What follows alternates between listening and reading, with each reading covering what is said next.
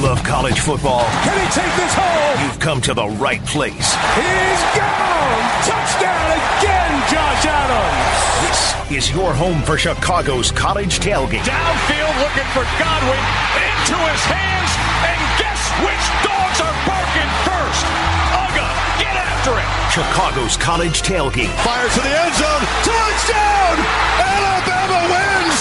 On ESPN 1000 and the ESPN app. The game is over! The Wildcats prevail! It's time for Chicago's college tailgate on ESPN 1000. The open field. It's the corner. Got a great block. Unbelievable. 56 yards. Touchdown, USC. This is Chicago's college tailgate, along with Chris Black and Adam Abdallah. Here's Jonathan Hood. Live in the Four Winds Casino at the KUK Grill, along with Chris Black and Adam Abdallah, I'm Jonathan Hood. It's Chicago's college tailgate here on ESPN 1000 and the ESPN app as we lead you into Michigan against Notre Dame. Our coverage starts at 5.30 right here on the home of the Irish, ESPN 1000. Follow us on Twitter at ESPN 1000 CCT and also on our Facebook page as well. Look for college uh, tailgate there on our Facebook page. And guys, before we even get into our college football discussion, there's plenty to talk about here already for week one for college football. We would be remiss if we didn't talk about what the Bears did this morning. Bears general manager Ryan Pace, wheeling and dealing, saw an opportunity to bring in one of the best defensive players in the league to the Bears. He pounced. He was able to get Khalil Mack from the uh, Oakland Raiders. And I'll tell you what, Chris, you know, many times over the years, you would see this opportunity if you are the Bears, an opportunity for you to trade for, for someone that can help you right away.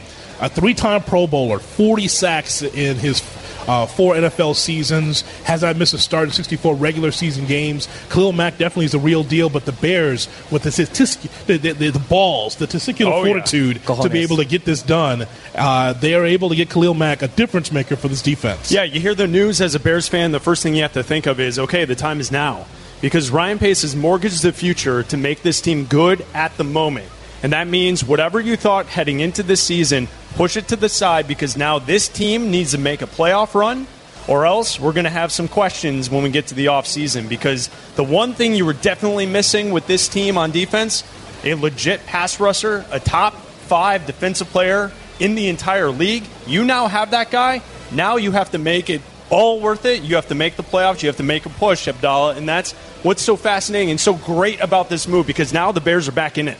Well, you've got Mitchell Trubisky, who's on a rookie deal, so that money is taken care of for the foreseeable future. So the Bears had the cap space and the money to do this. Let's look at exactly what they gave up. The Raiders are going to get a 2019 first round pick, a 2020 first round pick, a 2020 third round pick, and a 2019 sixth round pick. But that sixth round pick is is whatever. The Bears get Khalil Mack, of course, a second round pick, and a conditional 2020 fifth round pick. So they're not going to get a second round pick next year. They're going to get it in two years. So Ryan Pace really putting it out there and saying, look, we our defense is built to win now. We're missing that second pass rusher. So now this pass rusher becomes our best pass rusher, and Leonard Floyd can become the second best pass rusher if he needs to be. Uh, and now that top 10 quote top 10 defense from last year has the possibility to be a top 5 defense the big thing for me though is now you are married to Mitchell Trubisky because if he doesn't work out this year or next year you have to wait 3 full years to try to get a first round quarterback again as far as us being Bears fans and over the years, the one distinguishing characteristic about Chicago Bears football is that the defense would be able to carry the mail. We saw that with the last Super Bowl team with the Bears, in which they go to the Super Bowl. You know, the defense really is a calling card for the team. But I think that this time around, I think that what the Bears did was almost Cubs like in this regard because here's Khalil Mack for an Oakland Raiders team that's behind the times. They don't think that defense matters. And Khalil Mack is going to book in with Leonard Floyd. And the reason why it's, it's Cub like is because look at your core defensively under 30. Khalil Mack is only 27. Floyd's 25. Uh, Eddie Goldman's 24. Akiem is, is uh, Akiem Hicks is 28. Roquan Smith was just drafted. Kyle Fuller is 26. Uh, Eddie Jackson's 25. So so, Chris, I guess the point is, is that you take a look at, at this defense. To me, at times, it was a playoff-like defense. Khalil Mack can only enhance what they've already done. Stack the young chips on the team. And if you stack them on defense, the best way to win in the NFL is stack that defense with young talent and have a rookie quarterback on a rookie deal. So Abdallah mentioned this means it's go time now because now we have to see what Trubisky actually is because basically all the other pieces are falling into place. This team didn't have blue chip players on it two, three years ago. Now, on the defensive side of the ball, you absolutely have blue chip players all over the field. And that's why this defense should be so exciting. It's why they should be good. And now you have to take advantage of the financial position you're in where you're not paying most of your salary cap to a quarterback. The fact that Mitch Trubisky's on a rookie deal, that's how we saw Seattle win. That's how we saw a young Indianapolis team with Andrew Luck win. That's how we've seen many other teams in the NFL win is when the quarterback is on a rookie deal and the defense is stacked. That's how you take advantage of the salary cap in the NFL. I'm glad you mentioned the Seahawks and the Colts too, because you have to now assume that the Bears think Mitchell Trubisky can be Russell Wilson, can be Andrew Luck, can be that franchise quarterback. Now you traded up and drafted him second overall, so he better be even before you made this decision to draft or to trade for Khalil Mack. Because now you're kind of stuck with Trubisky. Whether he's good or not, we'll see. We didn't get to see a lot in the preseason from him. We obviously didn't get to see a lot from him offensively last year because of the play calling. But we always talk about what it takes to build a successful football team. Mm-hmm. You have to have the franchise quarterback, and you have to be able to get to the quarterback. And now the Bears have one of the best guys, if not the best guy in the NFL, to get to the quarterback. You look at his total QB pressures over the last three years. 2015, he had 82. 2016, he had 96. And last year, he had 79 QB pressures. He's been top three every single year in QB pressures. And you look at the division and the quarterbacks that they're going to face in the division. We all know Aaron Rodgers right out of the gate on mm-hmm. Sunday Night Football to open the season. Now, you force the entire NFC North to re-game plan for you because how are you going to deal with Khalil Mack? Chicago's College Tailgate on ESPN 1000 and the ESPN app. Jonathan, Chris, and Adam with you as we broadcast live from the Four Winds Casino at the Kankakee Grill. When you go into the uh, Four Winds Casino, you go to the left, all the way to the left, and you'll be able to see us at the Kankakee Grill. We're with you in here until 5.30. A very special broadcast here every single week. We give you what you need for a college football conversation, but because it's breaking news, we had to tell you about Khalil Mack. We're also going to update you on the, um, the scoreboard all throughout our show. Four times an hour, we'll give you the scores that you need for week one of college football right here on ESPN 1000. Also, we've got some giveaways for those that come to the Kankakee Grill here. Yeah, if you come here, you have a chance to win tickets to see Notre Dame later on this season. In fact, next week you can go see two. Pa- we've got two pairs of tickets to give away for Notre Dame and Ball State, and then one pair of tickets for two weeks from now uh, against Vanderbilt when they take on Vanderbilt September 15th. So you have to be here to win. You have to register here at the Four Winds Casino in South Bend. Come here, hang out, play some games, watch some games, and enjoy some uh, college football conversations. So at the top, at 15, at the bottom, and also 45, we'll hook you up with uh, scoreboards to keep you abreast of what's going on from a gambling. I mean, from an entertainment standpoint. Gambling, uh, right yes, gambling perspective on yep, ESPN yep. 1000 and the ESPN app. And so, Chris, uh, the the largest, the longest off season of all the major sports, but finally we're all here for a college football. Notre Dame against Michigan. That's why we're here. We have Michigan fans that are here at the Kankakee Grill. Also, Notre Dame fans have checked in as well as they stopped here at the Kankakee Grill on their way to the game here at South Bend. But off the bat, this could make or break a season for both of these two polarizing programs. Very few look at these programs as serious contenders for the national title but the winner could really jumpstart their football season with a W, Notre Dame or Michigan. Yeah, probably the highlight of most people in the Midwest of the first Saturday of college football. And Michigan, Notre Dame, it's obviously going to be led by the defenses because both were so outstanding last year. But really, tonight's game is going to come back to the quarterbacks. Brandon Wimbush and Shea Patterson. What are we going to see from the Ole Miss transfer? Is he worth the ju- is his juice worth the squeeze for Jim Harbaugh? And then also Brandon Wimbush. He only had a 49% completion percentage last season. I mean, is he going to be able to up that this season, be more efficient for Notre Dame, and allow the offense to really take off? Because this team has aspirations to make the college football playoff. The defense will be good enough, but can the offense keep up? What do you think, Adam, about this matchup here? I think that both defense, like Chris said, are going to be absolutely stacked, and it's going to be a big test for Notre Dame's linebackers to contain Shea Patterson. He's actually one of the few quarterbacks, if not the only one, who's actually better outside of the pocket than he is inside the pocket. He's not a threat to run.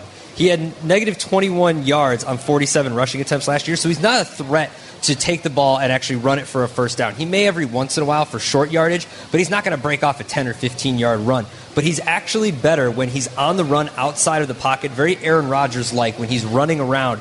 26 of 43 passes outside of the pocket last year for 423 yards and four touchdowns. A lot of production from him when he's running around. So it's going to be on those linebackers, on that secondary to keep an eye on him when he's in the move. And then, of course, we talk about the other side of the, of, uh, the ball with Brandon Wimbush. And can he essentially be better. Like he was just bad at completing passes yeah. last year. In his last four games, 44 uh, percent completion last year for Notre Dame. Just not. He just needs to be better. He took a lot of sacks that he didn't need to. He needs to learn to get rid of the ball earlier. He needs to make the throws down the field and put his wide receivers in a good position to catch the ball. It sounds pretty simplistic of what he needs to improve upon, but for some reason, Brandon Wimbush has not been able to do it.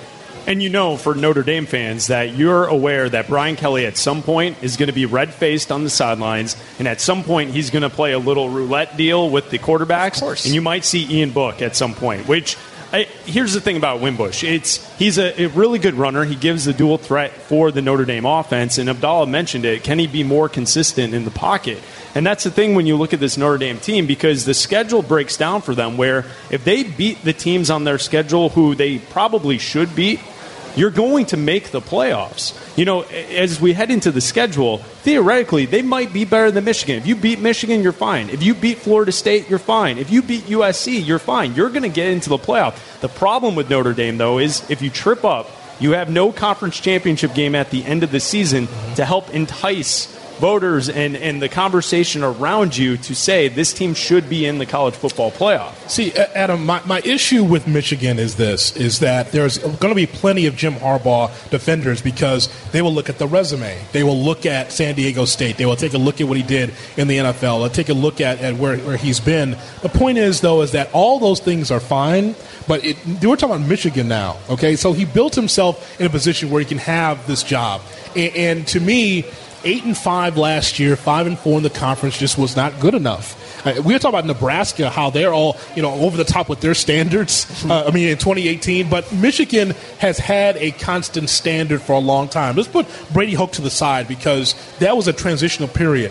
Jim Harbaugh was there, was brought in to be able to win Big Ten championships. He talked about it um, a couple of days ago in a, in a pre-tape he did for um, for game day. He talked about how our key is to be able to win the Big Ten. Okay, that's fine.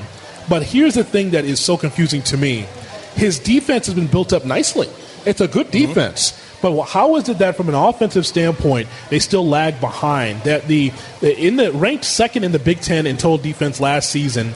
Uh, in fact, the defense has never been better under Harbaugh. It's the offense that is the issue. Michigan ranked ninth in total offense in the Big Ten last season. This is what he's brought in here for, and I'm thinking if they fall short of their goal of winning the Big Ten championship or lose today against Notre Dame, it's the same old, same old, I think, for Michigan. Well, you mentioned the defense, and I'll, I'll address that first. His defense is one of the best in the country. Clemson's going to get a lot of talk for their defensive line. Michigan probably has the second best defensive line in the country. He's returning a ton of starters to that Michigan defense. Your problem is the quarterback. He hasn't found his Andrew Luck. And I don't know if Shea Patterson's going to be that kind of guy. The problem with Michigan this year is even if they are good and Shea Patterson can be successful and the defense can be what it is, this schedule for them is absolutely brutal. They open the season, as we all know, we're talking about it with Notre Dame, but then they have to go to Northwestern, they have to face Wisconsin, they have to go to Michigan State, they get Penn State at home, and then they have to go to Ohio State at the end of the season. Tons of hard games. The Big Ten is absolutely stacked this year, and it's going to be hard for Jim Harbaugh to go to these different places, to go to Michigan State, and then have to have Penn State come in after facing Wisconsin. I mean, you've got three games in a row here Wisconsin, Michigan State, Penn State. If he can find a way to win those games and Shea Patterson is successful, right. good for them. Congrats, you've made the playoff as far as I'm concerned. You've made the playoff. You go to a Big Ten championship, you've made the playoff. But that schedule is so tough. I don't know with a new quarterback coming in with a system that wasn't successful at, uh, as an offense last year. You mentioned ninth in the Big Ten in offense. In the Big Ten, not even in the country. Ninth in the Big Ten. Right. So I don't know if they can be successful enough uh, this year on offense, but everything has to come together at the right time for him. His defense has to be successful, and his offense has to be able to find uh, find a way to put points on the board all at the exact same time. And I don't know if he's going to be able to find that this year. Time for a scoreboard. The CCT scoreboard on Chris. ESPN 1000. Here's Chris. Jonathan, we take a look at the scoreboard, Ohio State up on Oregon State 70 to 31 with 9:26 left in the fourth quarter. Delayed in a lightning delay. Ah, the early season lightning delays in college football. Maryland and Texas right now. They're delayed in the fourth quarter. It's 31 Maryland, Texas 29. Georgia's up 10 0 on Austin Peay in, early in the first quarter. Washington, okay, the Pac 12 hopes might be dashed in the first quarter of this one. Uh, right now, Auburn is up 9 0 on Washington with 3.03 left in the first quarter. USC's on the board 3 0 over UNLV. A minute into that game, also going on in the top 25 scoreboard, Appalachian State up 10 to 7 on Penn State right now. 206 left in the first quarter. West Virginia and Tennessee. West Virginia Virginia's up 10 0 on Tennessee at the end of the first quarter. And also scores in the Big 10. Northern Illinois and Iowa heading into the second quarter. No score. All right, Chris, thank you. As you're listening to Chicago's College Tailgate on ESPN 1000 and the ESPN app, Jonathan, Chris, and Adam with you as we broadcast live from the Four Winds Casino at the Key Grill. Glad that you're with us. Follow us on Twitter, by the way, at ESPN 1000 CCT. Uh, Chris, I want to ask you about Notre Dame, but first let's hear from Brian Kelly, the head coach for the Fighting Irish. He talks about the quarterback with the aforementioned Wimbush and his improvements he sees for this upcoming season. You know, he's made really great progress. Uh, I think the best way to encapsulize where he is is that uh, he drives the ball very well. Uh, he's a very good putter. He struggles chipping it, and the chips are these small completions around the line of scrimmage, screens, quick drop offs. Those are very important to high percentage quarterbacks keeping drives alive.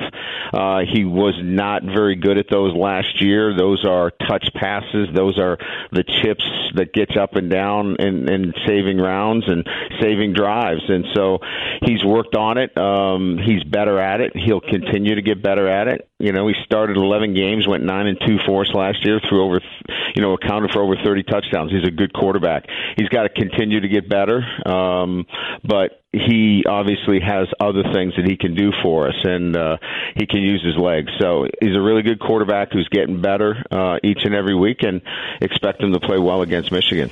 So Brian Kelly talking about uh, Brandon Wimbush, the quarterback for Notre Dame, and, and Chris. To me, this is like Hogan versus Andre, the big blue cage. Who's going to be the first one out when it comes to Brian Kelly or, or Jim Harbaugh? We got to figure out like who's the first one out, who's going to Yeah. be able to survive. Uh, you know, everything is pinned on that quarterback. Again, we talk about Jim Harbaugh and his offensive um, prowess. Same thing with Brian Kelly, an offensive guy that can be able to maybe uh, enhance what Wimbush can bring to the table, but he really needs to rely on that guy to be able to get it done. Yeah, and you know, if you look at it, Brian Kelly actually has had a good offense though, and that's the difference because Michigan's offense struggled so much last year and Wimbush, his ability to not complete the short passes, which you heard Brian Kelly just talk about, the one thing that helps in that whole situation, the whole equation, is the fact that he ran for 803 yards last year. He had 14 touchdowns rushing the ball. So even if he can't complete the short pass, the easy pass, to allow the drives to continue, Brandon Wimbush is a really good dual threat quarterback. Now, is he the best in the country? Probably not, right? But most Notre Dame fans know that already, and they just want to see more consistency from him heading into this season because this offense last year, their offensive efficiency and SP plus was 24th in the nation. So, like, they're one of the better offenses in the nation. They have a quarterback who can make some throws. He can definitely run the ball, and the offense puts up points. And that's not what Michigan dealt with last year. And I know they have a new quarterback, but that's like the difference between these two teams is they both have really good defenses. But Brian Kelly's actually had an offense that's produced some points while he's been there. However, However, however, Jonathan remembers the game against Georgia for Brandon Wimbush and uh, Notre Dame, Yes, and I was here. and and we all saw them face Miami, two very good defenses for sure. last year. Brandon Wimbush, one touchdown, three interception in those in those two games. So against good defenses, he hasn't been able to show up. Sure, when they're playing Navy and it's a shootout, that's fine. But when he's playing top defenses like Georgia and Miami, he hasn't been able to come through. And that's been a problem. They need to come through in big games. You can win eight games a year and be Notre Dame and be fine. But if you're not winning these big games that put you in playoff contention, what difference does it make? No, it's fair. That's a fair point, and that's great for Notre Dame as they go through this season. What big games did Shea Patterson win last year? Because Exactly. he, he, he had you know the, the, the science is deafening because he had a legit talent around him at Ole Miss. Oh, better talent than he's going to have at Michigan. Well, right, and that that's the point is that you you think that this new quarterback's going to save the day for for Michigan. I'm not quite sold on it. What? do- Uh, can we, let's pull up a Notre Dame schedule because if they fall short here against Michigan, but I think it's likely, we got to take a look at what else is there for them. Because to me, I think it's a very slippery slope for Notre Dame. You, there'll be people here here at the King Key Grill that are diehard Irish fans, and they believe that they should have a, a chance at the Final Four. Uh, But the thing is, is that they got to go pretty damn close to undefeated to be able to be even considered this independent uh, division that they're in. Well, you have to face Stanford at home. That's probably their next toughest game because after this, you've got Ball State, Vanderbilt, Wake Forest, and then you've got Stanford here uh, at Notre Dame. Then you have to go to Virginia Tech. You get Pitt at home. You have to go to Navy. You have to go to Northwestern, which will be a uh, a big game for them. And then you get Florida State at home, Syracuse at home, and then you have to go to USC at the end of the season. At Northwestern, a trap game. Oh, absolutely. Before Yeah. Virginia Tech, or uh, right, at, or It's a week just before after- yeah. Florida State. Week before Florida State. I mean, yes. It's going to be a trap game, right? I think it is. And Evanston's going to be rocking that day. We'll be there. Oh yeah, I mean, Nice. it's like that. That's a big game. Even though That's at the gonna be a night moment. Northwestern's not ranked, that's going to be a tough game on the road. Chicago's College Tailgate on ESPN 1000 the ESPN app. Jonathan, Chris, and Adam with you as we broadcast live from the Four Winds Casino here in South Bend. If you've never been, it's pretty brand new. You should stop by. A beautiful facility. And here at the Four Winds Casino, uh, they have got uh, some tickets to give away here. Yes, we're giving away a pair of tickets to that Vanderbilt game that I mentioned, and then two pairs of tickets uh, to the Ball State game September 8th, all brought to you by Four Winds Casino South Bend, Four Seasons Heating and Cooling, Zip Recruiter, and Blue Cross Blue Shield of Illinois. Number two, Clemson gets the job done defeating Furman. Just one guy named Furman by the score of 48 to 7. Uh, and so we got to keep our eyes, Chris, on, on Clemson because we talk about who is, who's the closest team to Alabama, who could take on Alabama in the national championship game if Alabama gets there. Uh, maybe meeting them in the Final Four at some point. Clemson is going to be a team that we got to keep our eyes on as well. Yeah, and the, their starting uh, front four on defense is going to be the best in the country on on defense. So, so if you look at Clemson, Dabo Sweeney, I know that they're going to play two quarterbacks at times, uh, and both got into the game today.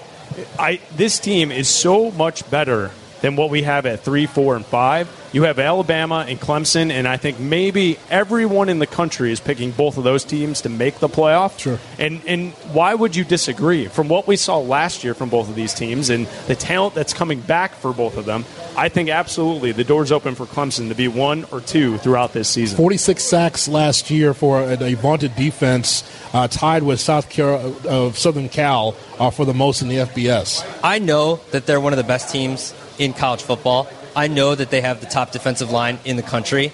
But for all the scrutiny that the SEC and Alabama gets for their schedule, who does Clemson play? Go through that schedule for us. Well, they beat they beat the Furman today. Tough game. Yeah. Mark, Then Mark Furman. Texas A&M, Georgia Southern, Georgia Tech, Syracuse, Wake Forest, NC State. Their only ranked opponent, uh, Florida State, Louisville, Boston College, Duke, and South Carolina. That really is a nice schedule. But Oh, yeah. Now, now where's the now where's you got a trap game there? One that you like, mm, A- NC State before F- before Florida State. Watch out for the Wolfpack. you know, I mean, Louisville and a, no, an odd one there. no, Louisville's New- Louisville's not that same. Well, By Petrino's going to Yeah. get Clemson. Come on. I mean, it's interesting though because as we look at the schedule, it looks very easy for them. But you, as you well know, there's always just one kind of trip up game. I, I will say this though about Clemson? Clemson. Yeah, the one thing I will say this about Clemson, unlike Alabama, they don't have it, they, they don't have to worry about so much scrutiny if they don't get there. You know why? Because similar to my team, Georgia, mm. the win- the doors open for Clemson at some point to knock down a national championship. And, and Dabo Sweeney's already won. He wakes up every morning, des- despite you know whatever is in his bank account, he's a winner. And why he's a winner is because it's like, what was Clemson before he got there? Nothing. I mean, I mean, here's a guy here that, that replaced. He was a wide receivers coach, Mm-hmm. and then steps in and makes uh, Clemson a actual contender, a top four, top five team in college football. So to me, year after year with Clemson, to me, Adam is just like it's just no pressure for them. It just whatever happens, if they're able to win a national championship, it's great. But at least they're always going to be in the mix with Dabo. I always take the over on their win total because their schedule is so easy. They don't have that tough game. They may have to face uh, Miami in the ACC championship game, but by then they'll have already locked up. What are they going to lose to Miami and miss out on the playoff if Miami's good enough? To beat them and knock them out, I don't think Miami's going to be good enough this year to beat them in the ACC championship game. So I think they can go, they go undefeated and and just walk right into, waltz even right into the college football playoff. That's the easiest pick that the committee's going to have this season. All right, speaking of easy schedules, coming up next, we talk about Alabama as they get ready to take on Louisville tonight. Cupcake. We will talk about the Alabama Crimson Tide, the national champions, the quarterback controversy. Uh, what can Alabama do this upcoming season? We'll address that coming up next. Along with Chris Bleck and Adam Abdallah, Jonathan Hood with you. So we broadcast live from the Four Winds Casino at the Kankakee Grill, Chicago's College Tailgate on ESPN 1000. The CCT scoreboard on ESPN 1000. Welcome back to Chicago's College Tailgate. I'm Chris Bleck. Scores going on in college football right now. 350 left in the fourth quarter. Ohio State up big on Oregon State 77-31. Maryland and Texas still in that lightning delay. The score's 31 Maryland, Texas 29. Georgia, the Bulldogs up 17 nothing on Austin Peay. 12-10 left in the second quarter. Washington and Auburn right now, second quarter early. Auburn's up 9 to 3. The great hope for the Pac-12. They're down 6 early. Uh, USC is up 3 0 on UNLV, closer than the experts think at the moment. Early in that one in the first quarter as well. Also, Penn State at the moment down 3 to Appalachian State 10 to 7 with 30 seconds left in the first quarter. It's early, Abdallah. Come on now. You know how this goes. Uh, Iowa and Northern Illinois. Iowa is up 3 0 in the Big Ten, and also one other score at the end of the first quarter. West Virginia is up 10 0 on Tennessee.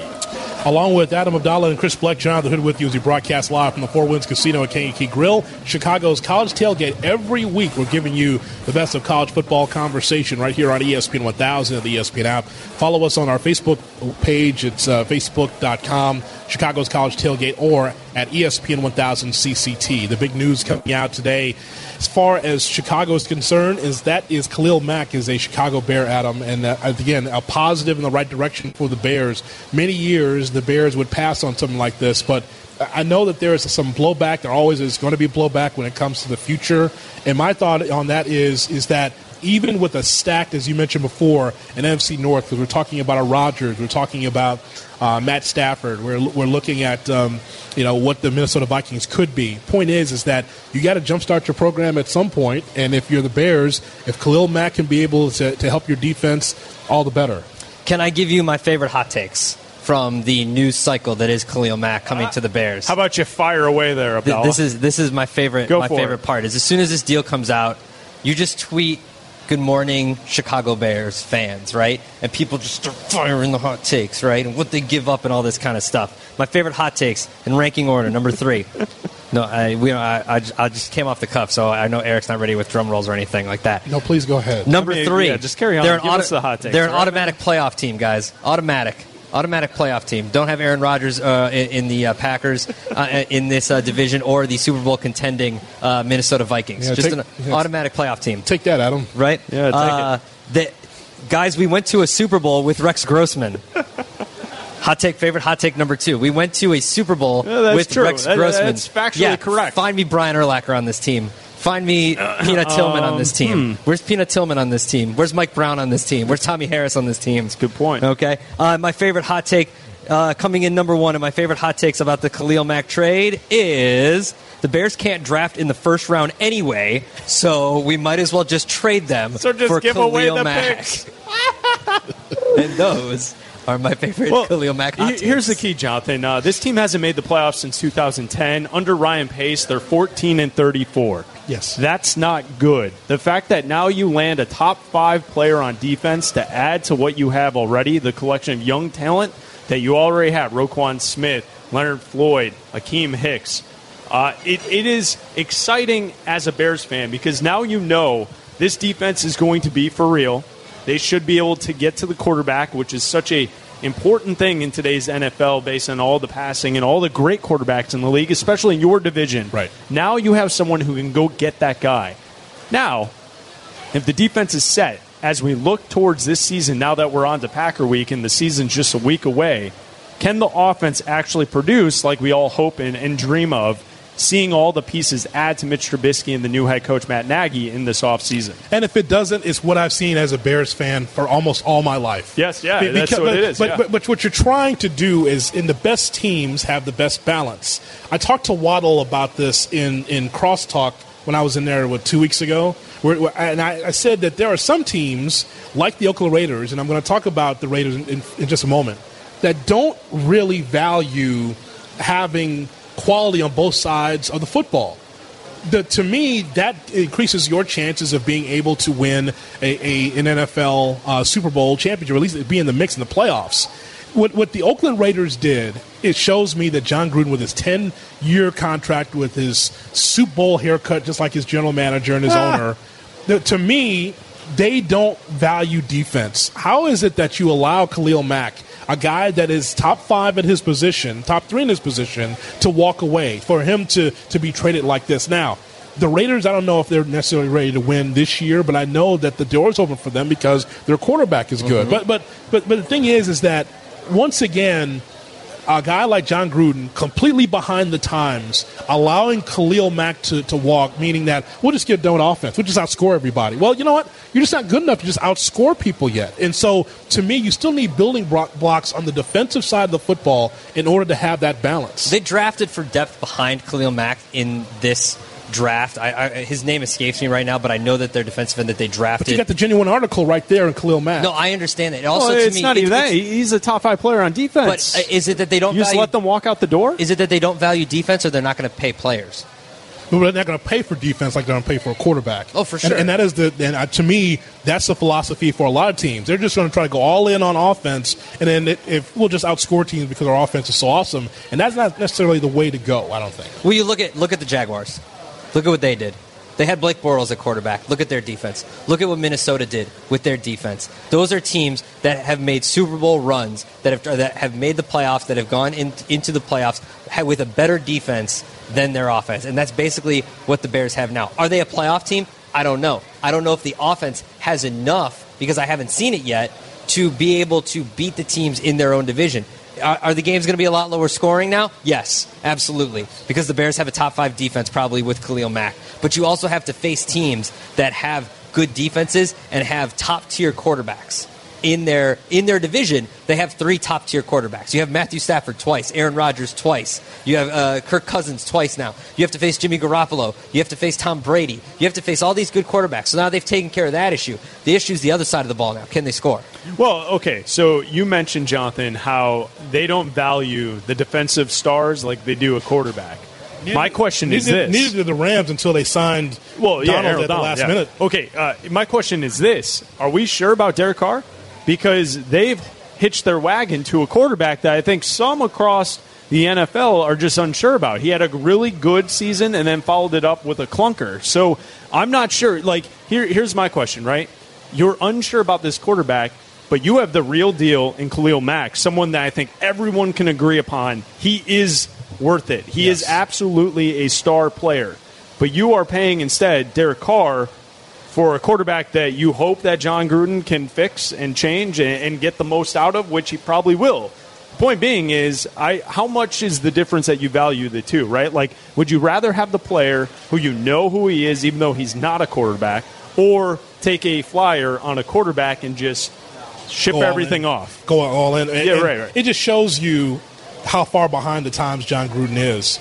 Guy wouldn't even call him this summer. Mm-hmm. To reach out to him once. Ah, he's not available, but I don't have an ESPN producer to get him for me. So I, you know, I mean, 'cause- because pretty pretty much. I mean, that's he's just waiting for like an ESPN Waiting producer McDonough to just set to it up? just to kind of trot down to the trailer and bring Khalil Mack to him. Well, that's not how it works in coaching. Didn't he guarantee Mack, are you that he would be in camp? Didn't his his pre-camp presser? Didn't he say, "I guarantee Khalil Mack will be in camp"? Yep. How'd Listen, that work out? if two things happened over uh, the offseason in coaching, both college and NFL, that I, I can guarantee you will be train wrecks by the end, it will be Jon Gruden with the Oakland Raiders and Herm Edwards at ASU. Th- those are both going to be train wrecks, are they not?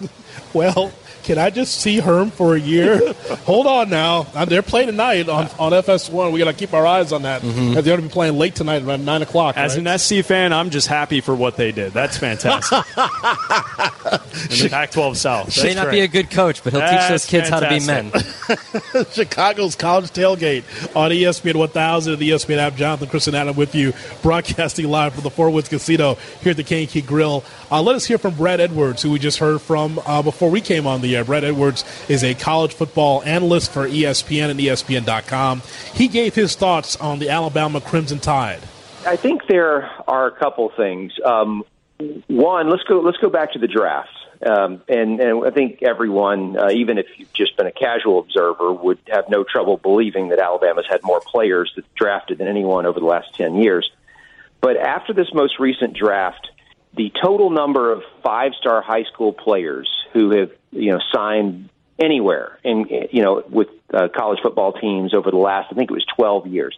The ones who have since become draft eligible. The uh, the five stars signed by Alabama, I, I think it was 48 percent of them have been drafted in the first round. Everyone else, every other five star that didn't sign with Alabama over that time period, 17% of them were drafted in the first round. So one thing that tells you that Nick Saban not only gets the best players, but he does a better job developing them, um, helping them get even better than anyone else. And so that's that's one thing that stands out to me. And the second thing is along those lines of complacency is is that uh, Alabama goes into the season opener against Louisville having won 73 consecutive games against unranked teams in the AP poll. In fact, you got to go back to 2007 to find the last time that they even lost to a team outside of the top 20. Alabama's gone more than 10 years without having that game where they just came out flat and got knocked off by a team that had no business playing with. And that, I, I think, as much as anything, is the key to this dynasty, which is that they have not given away a game somewhere, and that's why they are they are in the national championship hunt almost every November. So, Brad Edwards, with his thoughts about the Alabama Crimson Tide, as, as you uh, puff up your chest with pride with all those numbers that Brad just gave out. Music to my ears. Did he mention that they're nine and one against the spread in these openers since Saban has uh, taken over in Alabama? That was later in the interview. Did he that I men- oh, it was later in the interview. Yes, that was later on Yeah. in the interview, but we, was- we decided to just cut it off right there because I think that those numbers are 73. 73 was the big I'm number talking about there. what matters. You got to cover for the boosters, Jonathan. Come on. Well, there's no question about that. Again, that's going to be one of the big games tonight as the Crimson Tide takes on Louisville in Orlando, Florida. And so the so okay, so I want you to address because now you have the forum because you have the big show here with Chicago's College Tailgate. Please address what you have gone through this week. Is it been hosts? Is it been been people on Twitter coming after you about Alabama and the schedule? What has been the, the scuttle? I've been on vacation, but I've been reading this stuff. Name What- names. What, what's been going on? Yes. Tell me about It's it. It's been all of no. It's been all of the above. It's been listen. I I, I am done. I'm done. I'm not going to fight people. I, I was the, the Don't night be college, done. We're off at the night. 5:30. Well, you know, but the night college football started on Thursday night. I was just like a like an angry, the, one of those crying angry kids, just fighting with my eyes closed, just punching at the air, fighting with people at Twitter on Alabama. So here's what I'm going to say, and this is going to be All right. from Okay. now until Yeah. the national championship. until next week. Okay, you want to you want to talk about Alabama. You want to Yeah. talk crap about Alabama. Uh-huh. Okay, make the playoff and come beat them. Then we'll talk. Okay. You don't have anything more? No, uh, what do you want me to say? That's it? They have an embarrassment of riches on defense, and now they have an embarrassment of riches on offense. How many cor- how many teams would rather would, ha- would take Jalen Hurts as their starter over their current starter, Chris? How many? Uh, I would guess that you probably uh, you would go down the list of the top 25, and you'd probably stop at Wisconsin. Okay. So probably uh, you'd probably go. get to four, and you'd probably say, "All right, I'd probably rather have Jalen Hurts." There you go. So, I listen, They're the best team in the country right now. I think Clemson might actually, with their experience, they've got a lot. Of, they've got a much better defense. Uh, Alabama returns the second fewest amount of starters to their defense in the country this year. So I think they're going to have they're going to struggle at first on defense. I think they're, they're one of these teams that because they're so good, they can take a while to get their stuff together Mm-hmm. because they're still going to win games. They're going to have a great offense this year. The reason they keep going through recruits, we see Jeremy Pru- or keep going through coaches, is because they're so good. So good. We see Jeremy Pruitt. Look at the SEC now; it's littered with ex-Alabama coaches. Saban offspring. Okay, Saban offspring, and you know what? None of them can Coaches. create the next Alabama.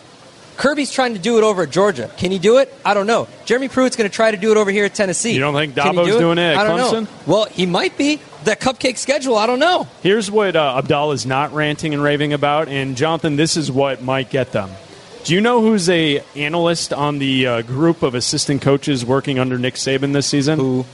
Because this this might sneak up and get you at some point. Okay. You got Butch Jones there. You think that's going to help? When has an assistant ever snuck up and It's gotten Butch Saban? Jones. Did when? Did Butch Lane? Jones. Did Lane? Everybody said the same thing when Lane got there. Still a good came play there. caller though. Everybody said the same thing when Lane got there. Oh, look! Oh, ha ha! ha, Look at Alabama. They got Lane Kiffin. Guess what? He's a coach at FAU now, making moves. Yeah, people. Uh, Jim Ross was making fun of uh, Lane Kiffin here after Oklahoma took That's him to the fine. woodshed. But Uh, look- Jim, Jim was like, "I'm looking forward to taking on Lane Kiffin. His pretty little hair, his pretty little pretty little hat.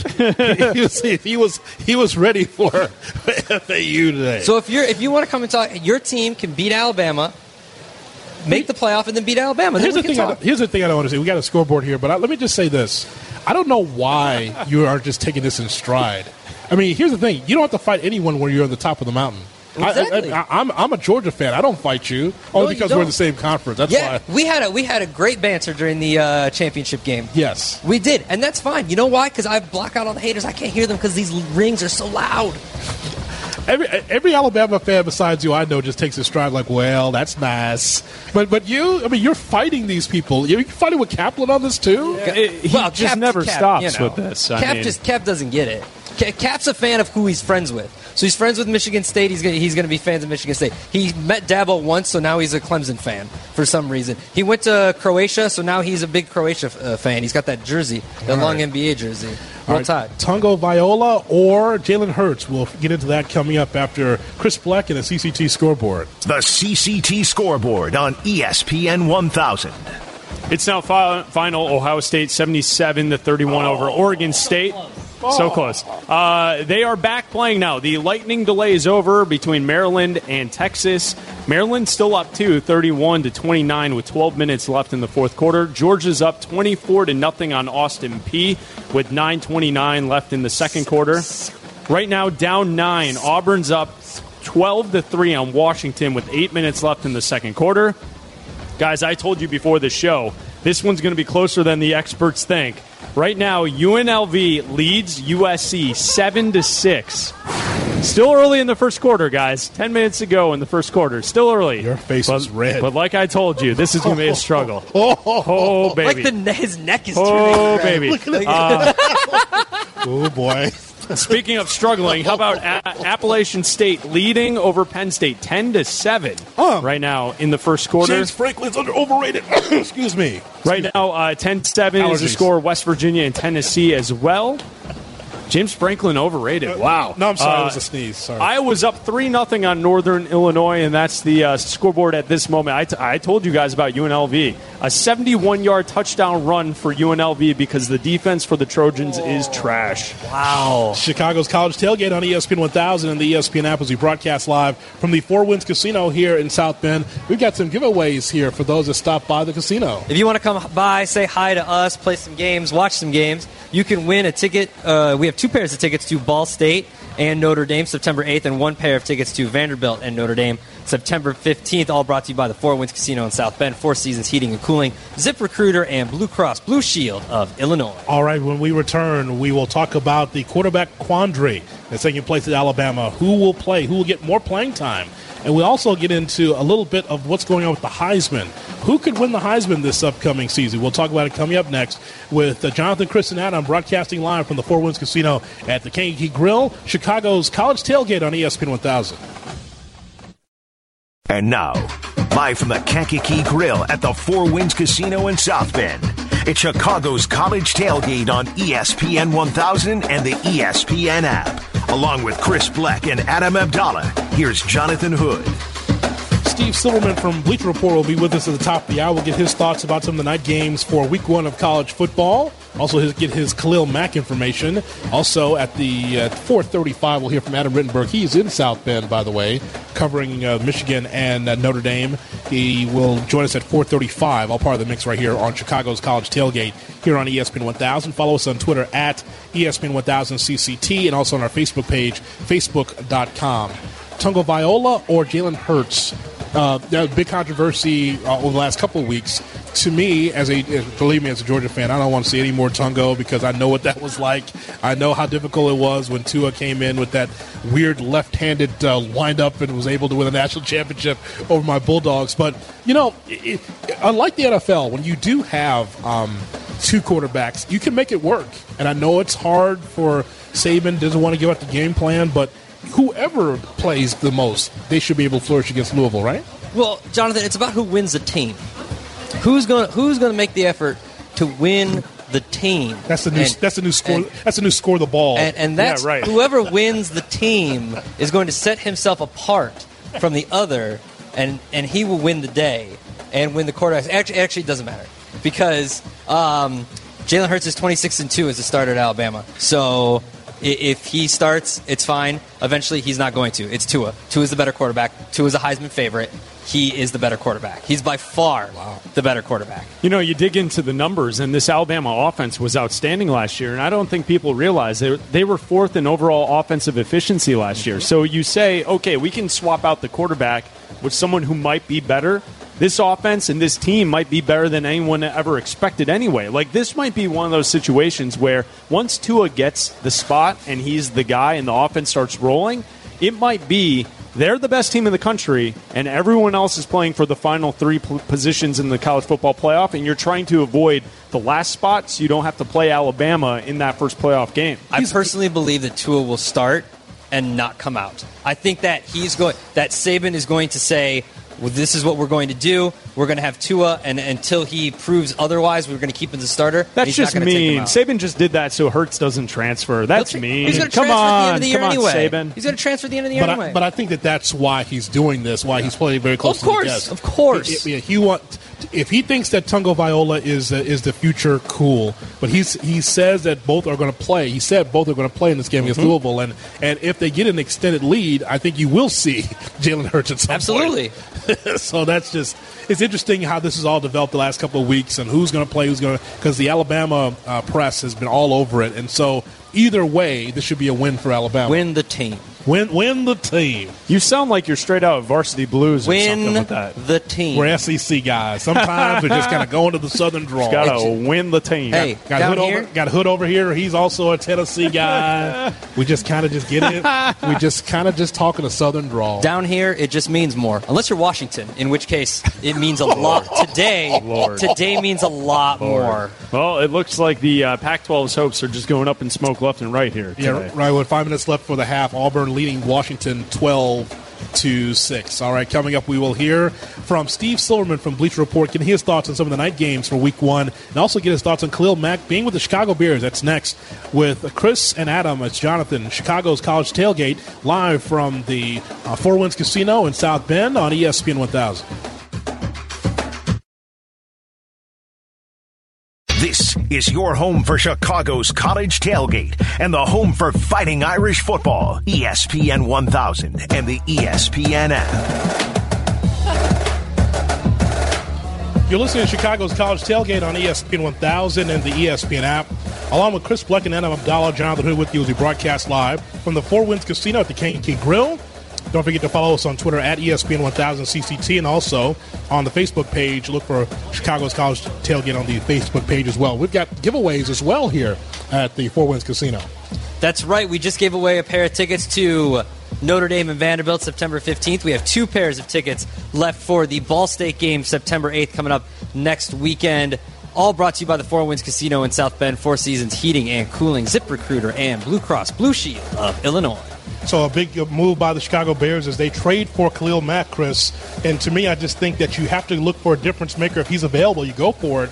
The Bears defense, I think, already was pretty solid. But having someone like Khalil Mack, the genuine article, a guy that can really uh, increase what you're already doing defensively, uh, no, no matter what you're giving up for it, I think it's a win-win. That's more valuable right now than the draft picks. And I love the move, Jonathan, because we're in a big city with real aspirations of being a championship contender, right? And if you're a Chicago Bears fan, you wake up today, you find out that the Bears have now traded for Khalil Mack. You have a legit star on your defensive line, and you have someone that can go after, get the quarterback, one of the top five defensive players in all the league, and now you have him on the lakefront. And it's fantastic for this defense because many of us, even though some of the stats said that this team was a top 10 defense in efficiency rating, DVOA, they were 14th, so about middle of the pack, just a little bit above average. You look at it overall, this is a fantastic move for the Chicago Bears. And once again, Ryan Pace sees something he wants, he goes and gets the deal done college football tailgate. Glad that you're with us here on ESPN 1000 and the ESPN app. We turn now to Bleacher Report and also CBS, and we go to Steve Silverman. He's with us on Chicago's college tailgate here on ESPN 1000 and the ESPN app as we broadcast live from the Four Winds Casino here in South Bend. Steve, Jonathan, Adam, and Chris, thanks so much for your time. Hey guys, how you doing? Glad to be here. Absolutely. Uh, before we get your college football information, we want to get your thoughts on Khalil Mack. When you saw the news that the Bears have traded for Khalil Mack, what was your initial reaction? It, my first reaction was, "Wow, this guy is a game changer on defense, and uh, he will give the Bears a presence they haven't had on defense for a while. They they." They they have a good defense to begin with, but good in small letters. Uh, Khalil Mack is a butt kicker. He will come in there. He will get his sacks. He will make everyone around that team even more dangerous than they are. I think it's really good news for Leonard Floyd and, you know, Akiem Hicks, a tremendous pro as it is. But you have this guy around. The Bears suddenly are a dangerous defensive team, and if they don't screw things up too much on offense, they could have a winning record this year. It's uh, it's big news on the lakefront. Speaking of offense, what does this move and giving up the first two round picks say about their commitment to Mitchell Trubisky? well, it, it's more Adam Gase saying we better win now, or I'm not going to have a job much longer. Uh, that that's what it says to me, and it also says you know if they can have a winning season if they can, you know, pick it up just a little bit, well, how are you going to make your improvements in the future? I think it's going to have to be through free agency and really good middle and late round drafting because you're not going to have those first rounders. So, uh, you know, there's ways around it, but but the big improvement must come right away. Steve, when you take a look at this defense, adding Khalil Mack, how good can the defense be? Can it be at the same level that Minnesota, Philadelphia, the Rams were last season? Can they be that good? I, I think they can be, you know, somewhere after the top five. You know, it's going to take a while uh, for everybody to mesh. Uh, Khalil Mack holding out all summer, coming to a new team. He's not going to be at his best in September, and and there could be some games early on where the defense doesn't look good. But they need to find their stride sometime in October. You know, uh, uh, back to back to the old Lovie Smith way of looking at the season in the second quarter of the season. That's when they really have to find their stride and then really sprint the last half of the year and become very, very good. I mean, by that point, who knows? You know, it'll take them a while to get to their best. But I think that once he gets used to the team, his teammates, uh, oh, and we haven't even talked about it. You know, the fact that Vic Fangio is the defensive coordinator. You have one of the best defensive coordinators makes this defense even that much better. Steve Silverman from Bleacher Report and CBS with uh, Jonathan, Adam, and Chris as we broadcast live from the Four Winds Casino at the Kankakee Grill, Chicago's College Tailgate on ESPN 1000 and the ESPN app. Steve, as we look forward to Michigan Notre Dame, that's why we're here in South Bend here. What what is your outlook for the game, uh, especially from a number standpoint? Where do you what, do you have Michigan? Is it two and a half? How did you see that number coming in, and what are your thoughts on the yeah. game? Well, you know, if we look at it from a personnel standpoint, I think that that line is right. I think even though Michigan's on the road, Uh, I just think that that defense looks so good right now for Michigan. I think that's going to be the strongest part of the team, and I think both of these teams are built very similar. Notre Dame has a good defense, and that should be their strongest part. But I think Michigan looks stronger. Um, I, I, I like Shea Patterson, the quarterback coming in for Michigan. Uh, you know, the transfer. I think he's good, but he needs to be better than good if this is going to be a great season for Michigan. But here, here's here here are some of the interesting numbers. Michigan is ten and one straight up in their last eleven games as a road favorite. So uh, you know that that works in their favor. But what works against them? This game is at Notre Dame, and the visiting team is three and thirteen in this series. You know, it hasn't they haven't played for a while, but uh, uh the visitors haven't fared well. So I, I in this game, I really look at it more from a personnel standpoint than than from the numbers breakdown because they're about even both ways. So I'm taking Michigan minus the two and a half points in this game. This early in the season, what metric do you turn to the most when making your selections, whether it be uh, for Michigan, Notre Dame, or any other game this first weekend of college football? I think you know basically you do have to look at the at the numbers and the trends. I've always liked the uh, the trends quite a bit, especially in college football, a little bit more than the pros. And I think early in the season, um, it's hard to to make those personnel judgments on on most teams. But I think these two teams are close. I think these two teams. You know, you really have a good feel for them because they're national teams and they're always under the microscope so we have to look at it from a personnel standpoint. But uh, for example, we're you know the, at the same time that Michigan and Notre Dame are playing, Louisville's playing Alabama, and I am not going to go against Alabama in the opener. Nine and one against the spread in their last ten openers, and you know the the very best team in the country with the very best coach. Uh, that, that makes me say I'm going with Alabama. I will swallow hard and lay the 23 and a half points there. Sunday night, you have Miami and LSU. That should be a closer game, and it's a closer line. Which way are you leaning between the Hurricanes and the Tigers tomorrow night? Yeah, I, I think that is a very, very tight game, uh, but I like the home team. You know, we're going to Death Valley. Uh, they're, the, they're underdogs at home, three and a half point underdogs, so I think you got to go with LSU uh, in, in that game. Although you know the, the turnover chain crew, if they get a couple early, they that could uh, blow up in our faces big time. But I like LSU at home in Death Valley. That's that's usually a good way to go. So, and like I said, early in the season, we like to go with those trends, and and LSU is a home dog. That's a good one. And I know, guys, you know a lot of a lot of fans. Uh, for the late games tonight, they'll be looking to catch up. And we always like to look at Hawaii, and Hawaii's a ten and a half point home underdog to Navy. Yeah. That game I'm staying away from. But Arizona's a ten point home favorite to BYU. Give me BYU and the ten. What that's the game that'll save us tonight. BYU ah. plus 10. Always need a little something extra. A little safety sure. game. Got to yes. catch up. Yeah, the safety game. Okay, how about this? How about this, Steve? You, um, I said this earlier. Tell, tell me if you agree. Washington right now is trailing Auburn.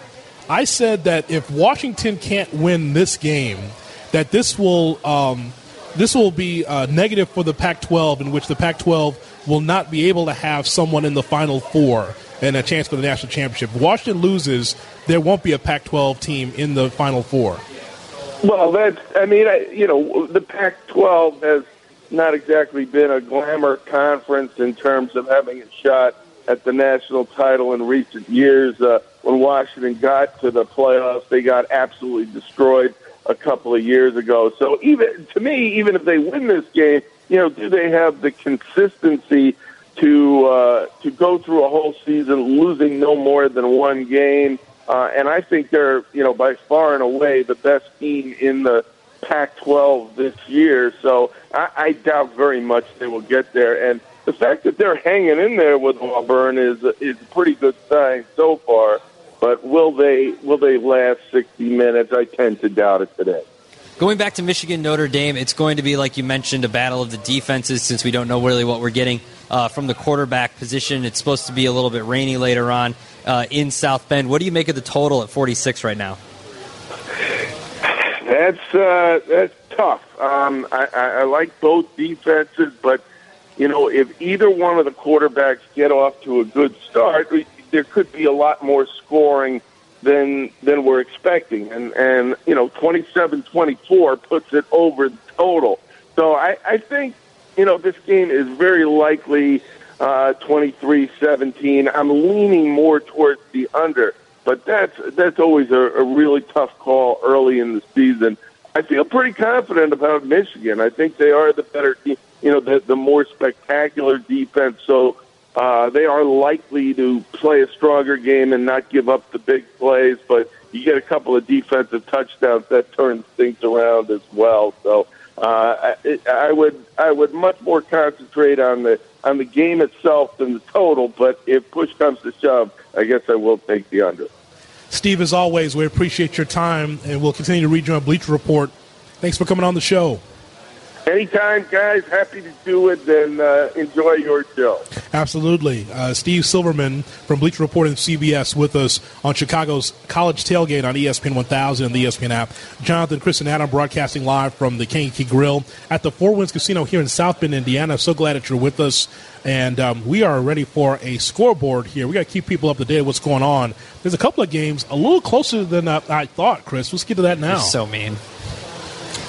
All right, here's the uh, college football scoreboard, Jonathan. And uh, as you're talking about, uh, Washington just scored. The score is now 15 to 13. Auburn with the lead. About 40 seconds left in the second quarter, about to head to halftime. So Washington's only down by two now in that one. And we were just talking about it, guys, how Washington needs this game if they want someone from the Pac 12 to get to the college football playoff because, again, it's closer than the experts think. Nine minutes left in the second quarter. UNLV leads USC 14 to 12. USC can only kick field goals apparently this season.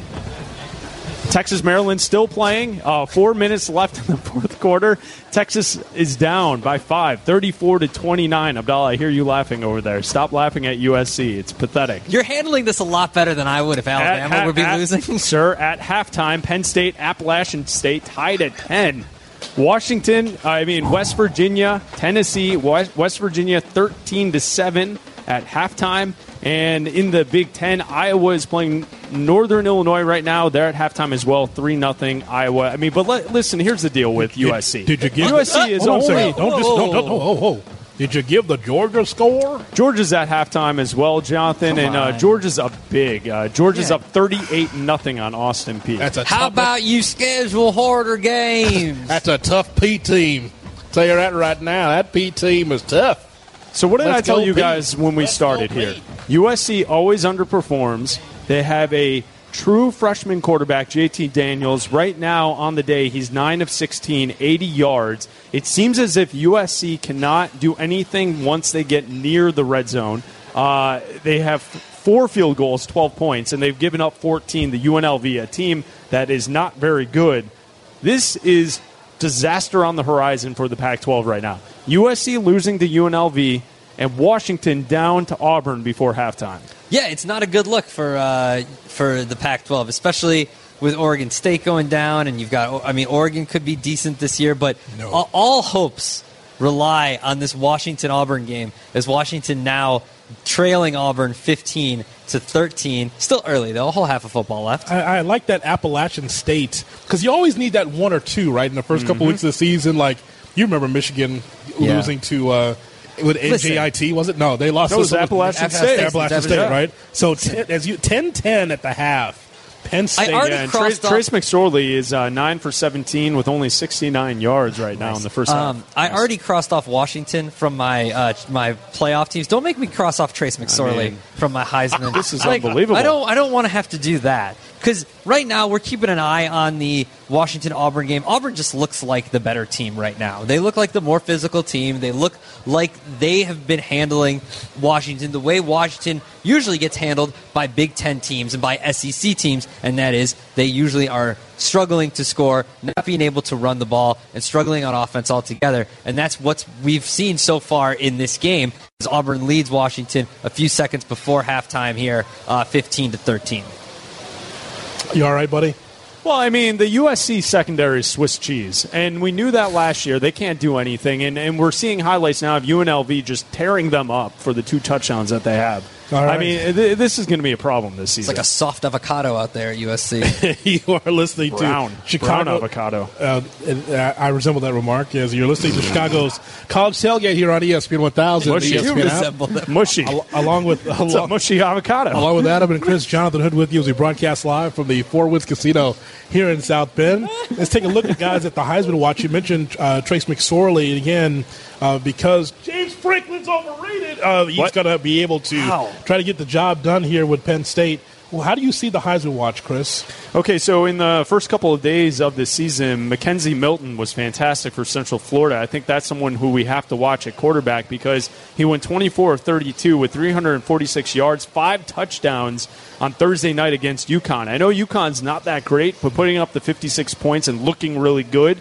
Central Florida looking like the national champs they were last season with their undefeated season. I know. Did you hear that, Abdallah? Uh, I, I think that's someone we have to watch. McKenzie Milton, and then also last night, Friday night, Jonathan Taylor was pretty good as well. 18 carries, 145 yards, two touchdowns. As Wisconsin beat we- uh, Western Kentucky 34 to 13 last night. Uh, anything that stands out to you, uh, Adam, as far as the Heisman Watch is concerned? well, Tua hasn't played yet.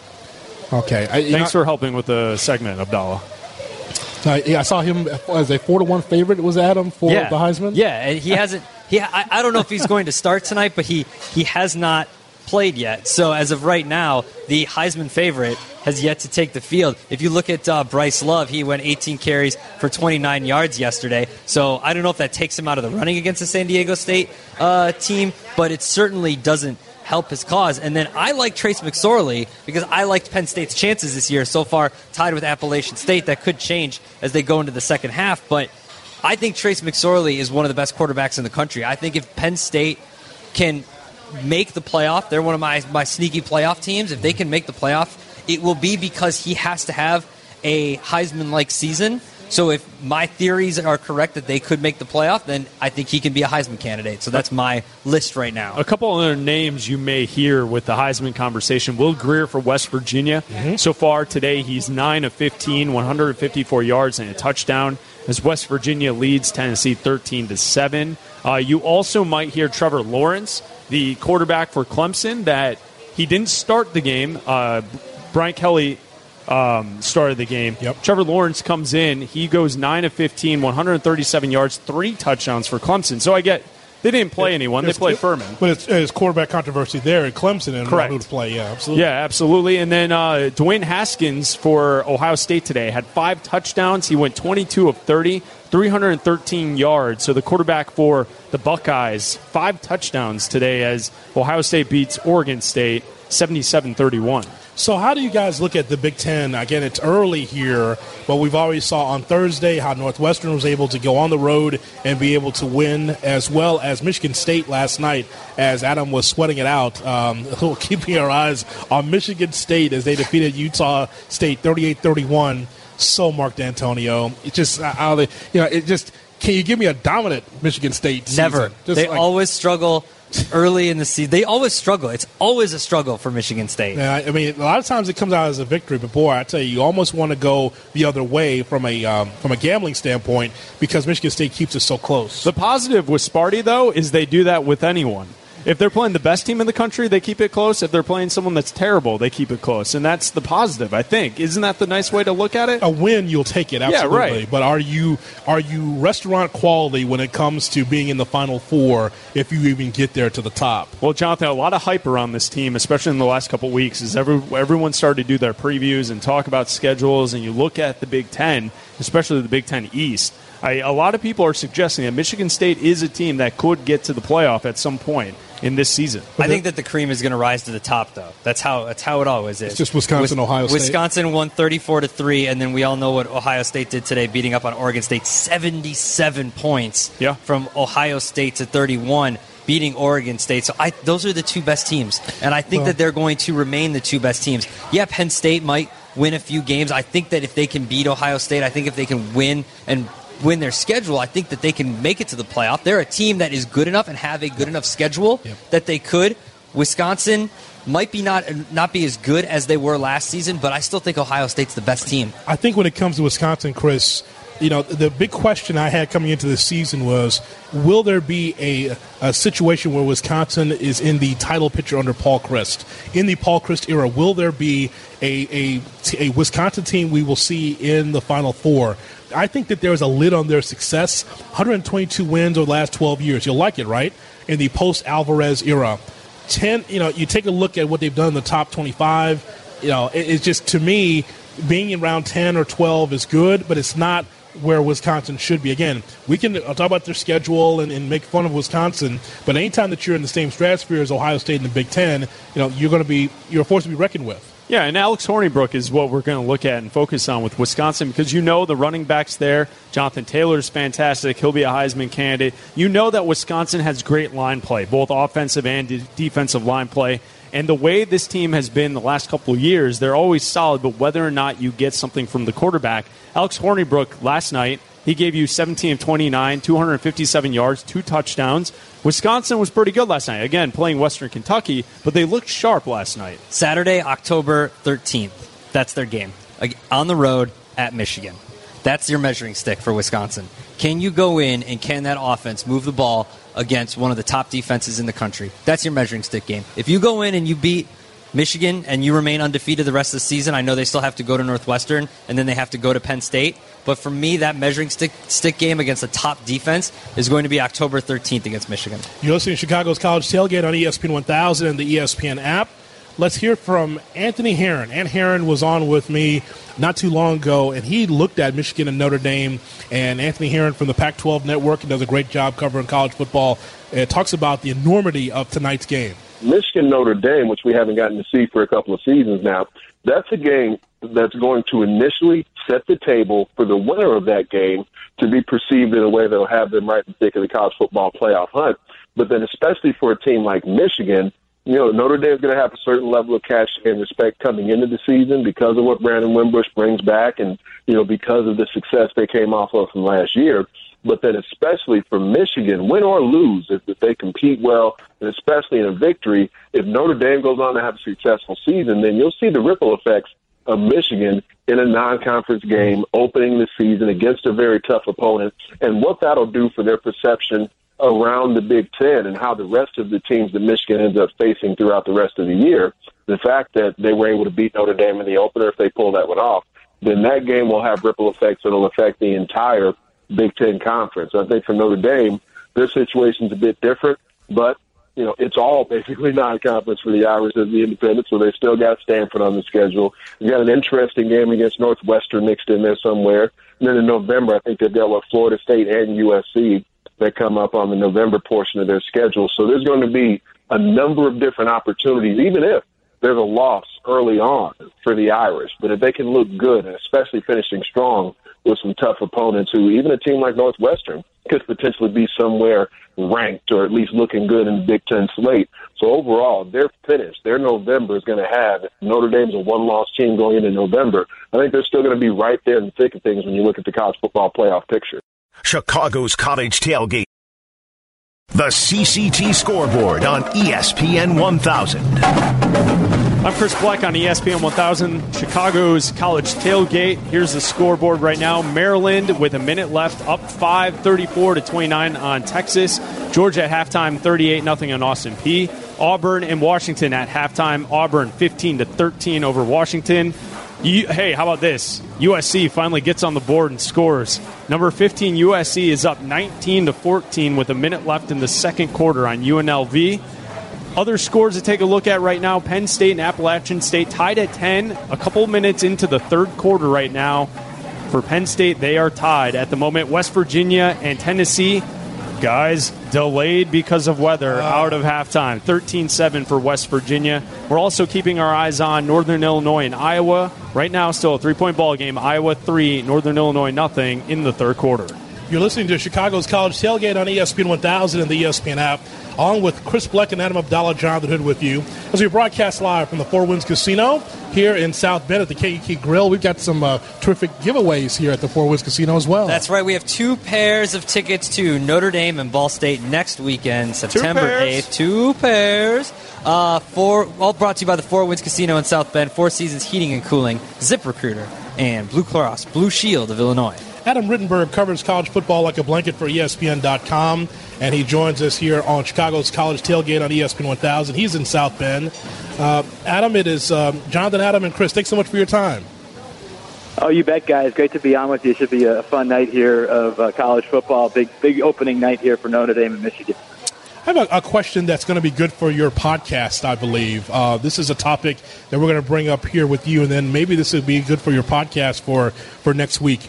Do you think that the college love it. football? Do you think the college football playoff has rendered bowl games as a consolation prize? Well, it depends on the situation. I think it certainly diminished the prestige around some games that held higher prestige maybe 10, 15, 20 years ago. But I think for programs uh, that maybe haven't been in a certain game or are striving for a historical achievement, 10 win season, I mean, you know, just, the team here tonight, Notre Dame, that was a significant win for them. They hadn't had a you know quote unquote New Year's Day bowl win for quite some time here at Notre Dame, and you know they they struggled down the stretch last year, and so to win that game against LSU, especially in the fashion that they did, and talking to the coaches and players, that gave them momentum into the offseason, especially when they bring back so many players who were part of that. I mean, Boykin, who had the, the touchdown catch, uh, he, he's he's here. Ian Book, threw the pass.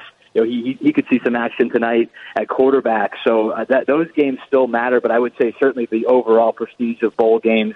It just isn't what it used to be because there's only attention at that time of year on the actual playoff. Michigan has a much t- tougher road to the college football playoff uh, than Notre Dame. They have a very tough schedule facing the Big Ten. Is this the toughest schedule that Harbaugh has had to face in his career? You know, it might be. I hadn't thought about it like that. You know, they had a tough schedule a couple of years ago uh, in 2016 and nearly, uh, you know, got to the Big Ten championship game with a chance to get in the playoff. But if you think about Notre Dame, a legitimate you know, top 15, maybe top 10 team on the road, you know they're going to face Michigan State. He didn't look very good last night, Michigan State, but that's uh, always a tough game. Michigan State's really controlled that rivalry in recent years. And then they obviously have to go to Ohio State you know, a team that they, haven't won there in, in quite some time. They have to go to Northwestern at the end of the month, and and there's just a, not very many easy games. Wisconsin and Penn State both coming to the big house, so very few weeks where Michigan can just take it easy. They're going to be tested here pretty much every week, and that's why tonight's so important because they haven't won a really meaningful road game in, in a long time, maybe more than a decade, as far as against a top 15 team. And that's the one thing Jim Harbaugh hasn't done well. So it's why this game is so critical for them. Looking at Shea Patterson, now that he's the new quarterback at Michigan, it's not like he set the world on fire last year at Ole Miss. What are you expecting from the new quarterback at Michigan, Shea Patterson? What are you expecting tonight and for the entire season?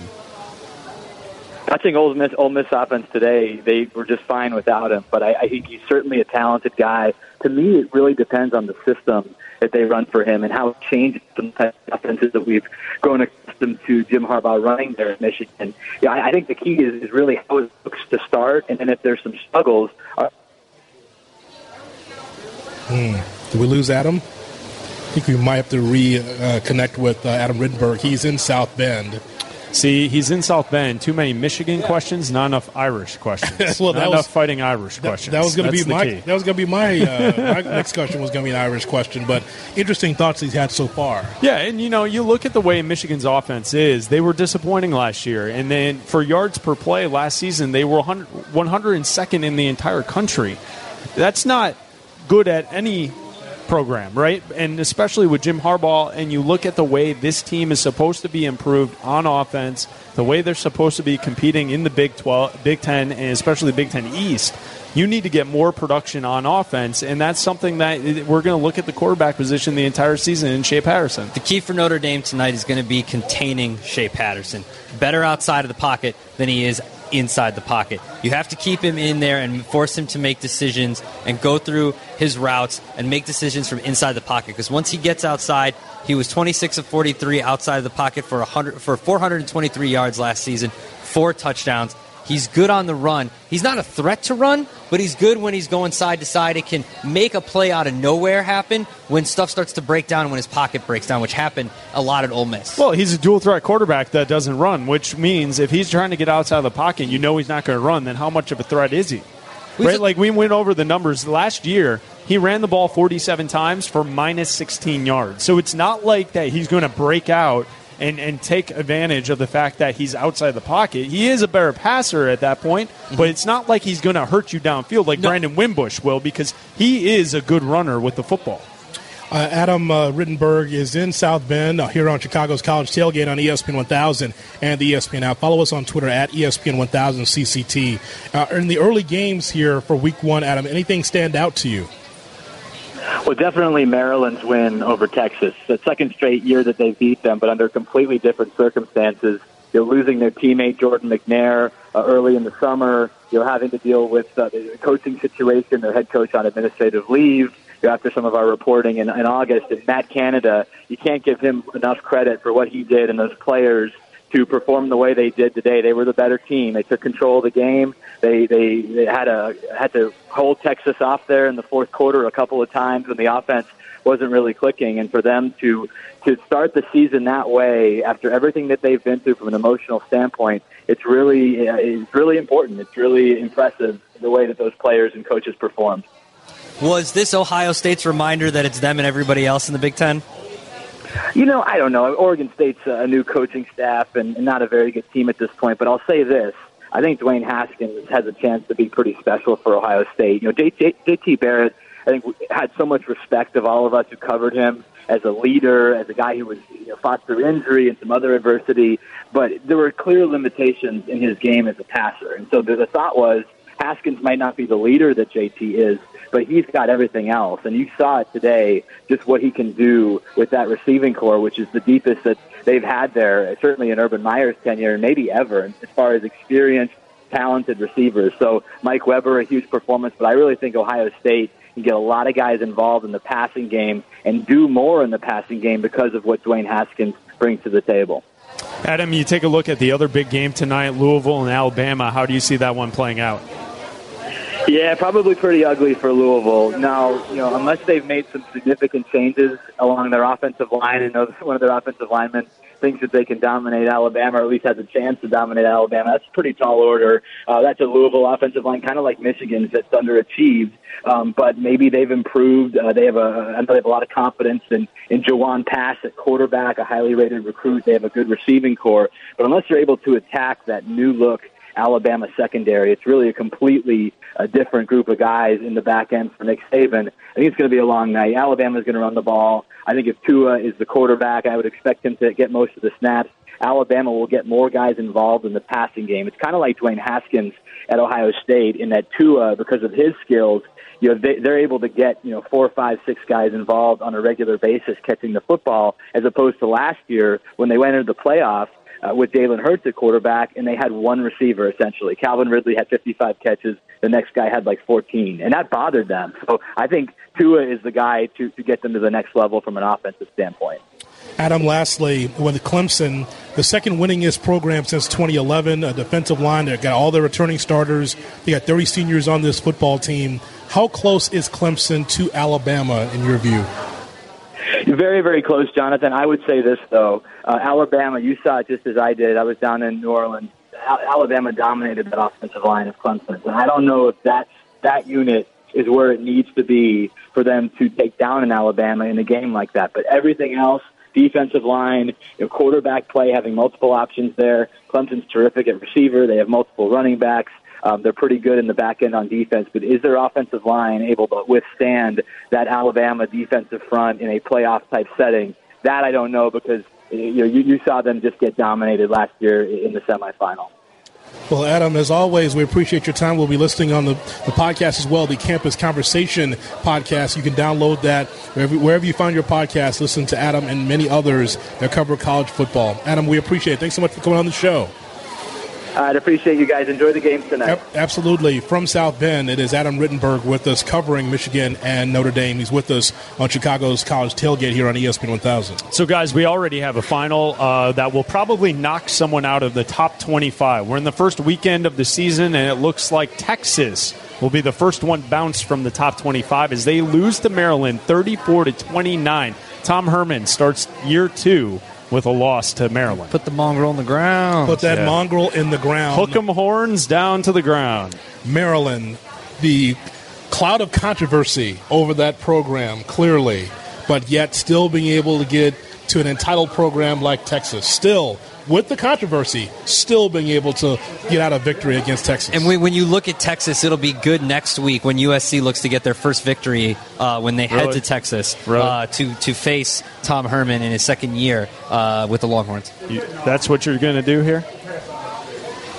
Matt, Matt Canada can to- coach, my God. Here's the Matt- thing Matt about Canada. Texas too. Uh, if you take a look at last season, seven and six, their over under for this year was eight and a half wins. If you were holding an over ticket, you're in trouble because not only did you lose today, Right. they have the fourth toughest strength of schedule in the entire country. So it doesn't get easier for Texas. Abdal mentioned next week they're going to play USC as well. So then you have this situation shaping up where you're going to lose in September at least two games probably because their schedule is tough. I mean, this is this is a Texas program that we were told by by everyone covering college football that th- they're going to be back, right?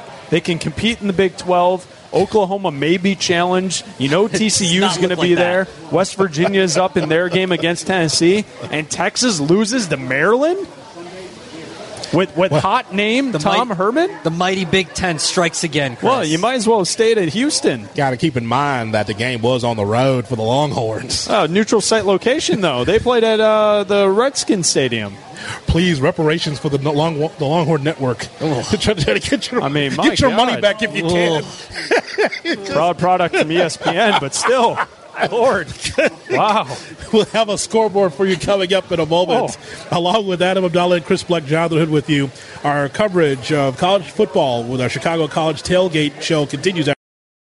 The CCT scoreboard on ESPN 1000. I'm Chris Black here on ESPN 1000 and the ESPN app. Here's your Chicago's College Tailgate scoreboard. Georgia a big 38 0 on Austin Peay. 10:30 left in the third quarter. We just talked about it. Maryland they beat Texas 34-29. Texas 23rd ranked team in the country probably will not be ranked after this weekend as Maryland gets the big victory 34 to 29. Washington with the ball and driving. 10 minutes left to go in the third quarter. They're down 2 to Auburn 15-13. USC at halftime up on UNLV 19 to 14. They found a way to not just kick field goals, guys. UNLV really uh, closer than the experts think Yeah. with the USC Trojans right now at the half.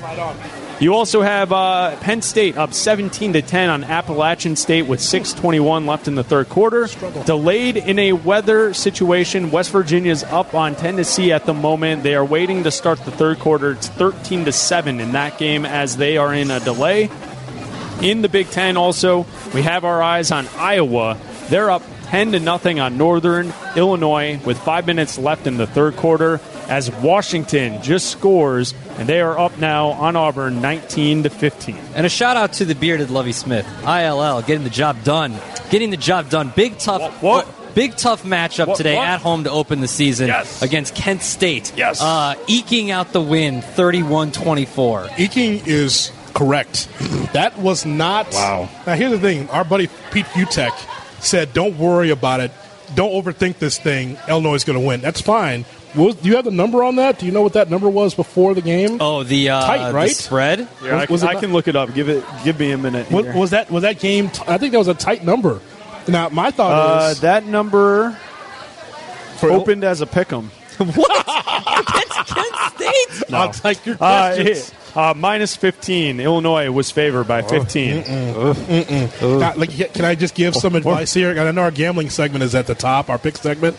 You you go against Illinois every single game. Yeah. Every single game. I bet the un- the over under for the season was three and a half. I went under. that's what that's what Howard that's what No, Howard I- Griffith would tell you.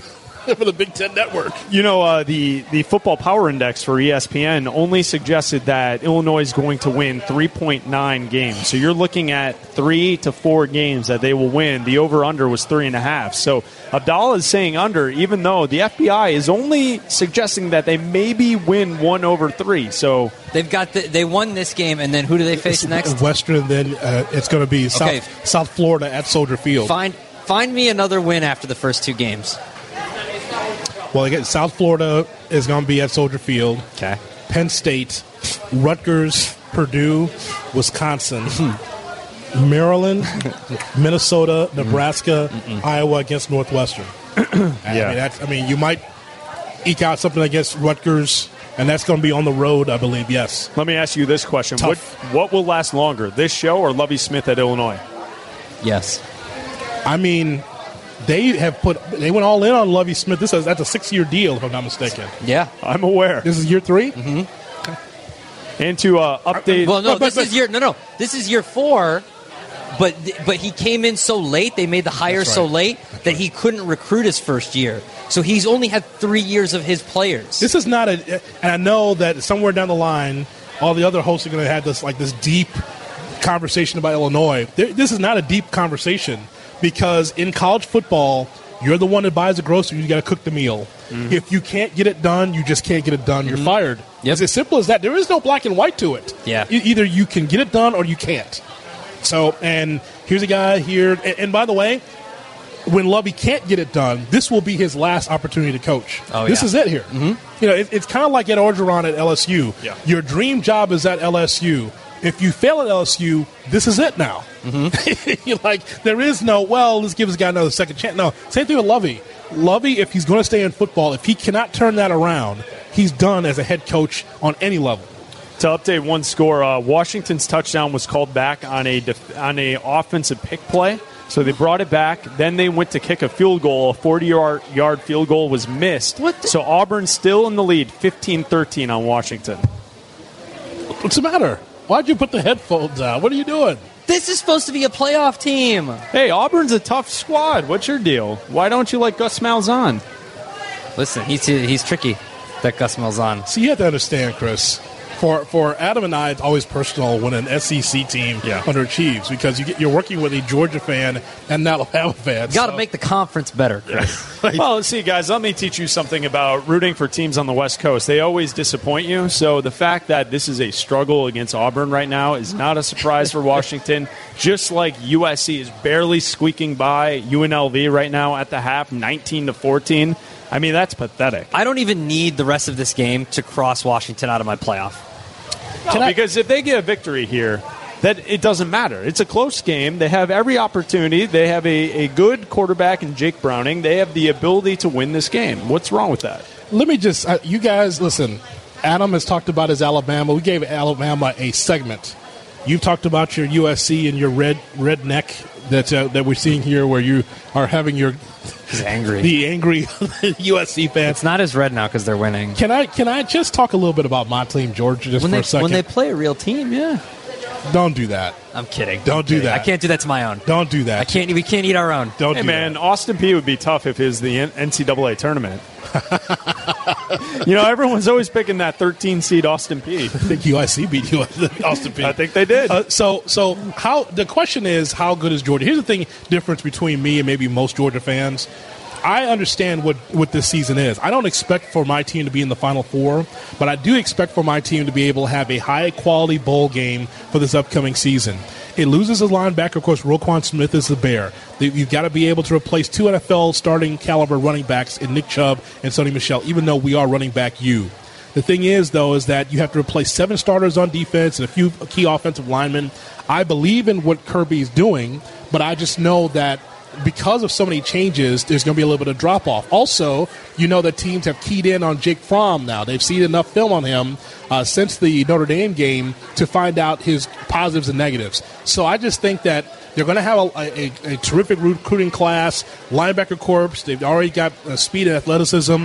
Next year, next couple of years, I could see them in the mix i- i- for the Final Four. The question is not whether or not not they're going to be in the mix because I think Georgia's good enough and Kirby Smart is bringing over the Saban mentality and the process and all that stuff ab- about ma- maintaining continuity and maintaining that elite status. The question is, in the SEC and in recruiting, can you maintain that elite status? Can Georgia always be in the conversation, or will it just be a cyclical thing? You know, every couple years, Georgia's kind of in it. It comes down to because to me, the SEC, whoever represents the SEC in the college football playoff, is going to come down to the championship game between Georgia and Alabama. Georgia wins, I think they go in. Alabama wins, I think they go in.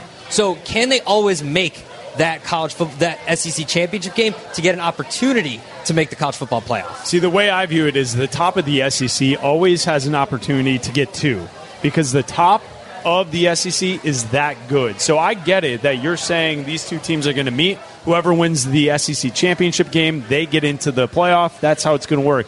In my eyes, the rest of the country is playing for two spots because Georgia and Alabama are that good. Now, you can add Clemson into the mix, and then you say, okay, well, that leaves one spot. And I'd say, yeah, probably. You're looking at teams like Notre Dame, Washington, Ohio State, Penn State. These are the teams that are fighting for that last spot because the three teams at the top of the list in college football are that good. And I, I envy both of your schools. And Abdallah, I think there's more than enough to go around for two superpowers to be deep in the South. And it's not a Mark Richt led team, so I have more confidence in Kirby Smart to be able to keep them in the hunt than. Well, what I we had in mean, the past. think about it. Mark Richt would have lost that game against Baker Mayfield when Oklahoma came back all those times. That would have been a loss for the Dogs, right? Yeah. But under this new regime with Kirby Smart, they know how to execute at the end. They know how to get the win. They know how to get there.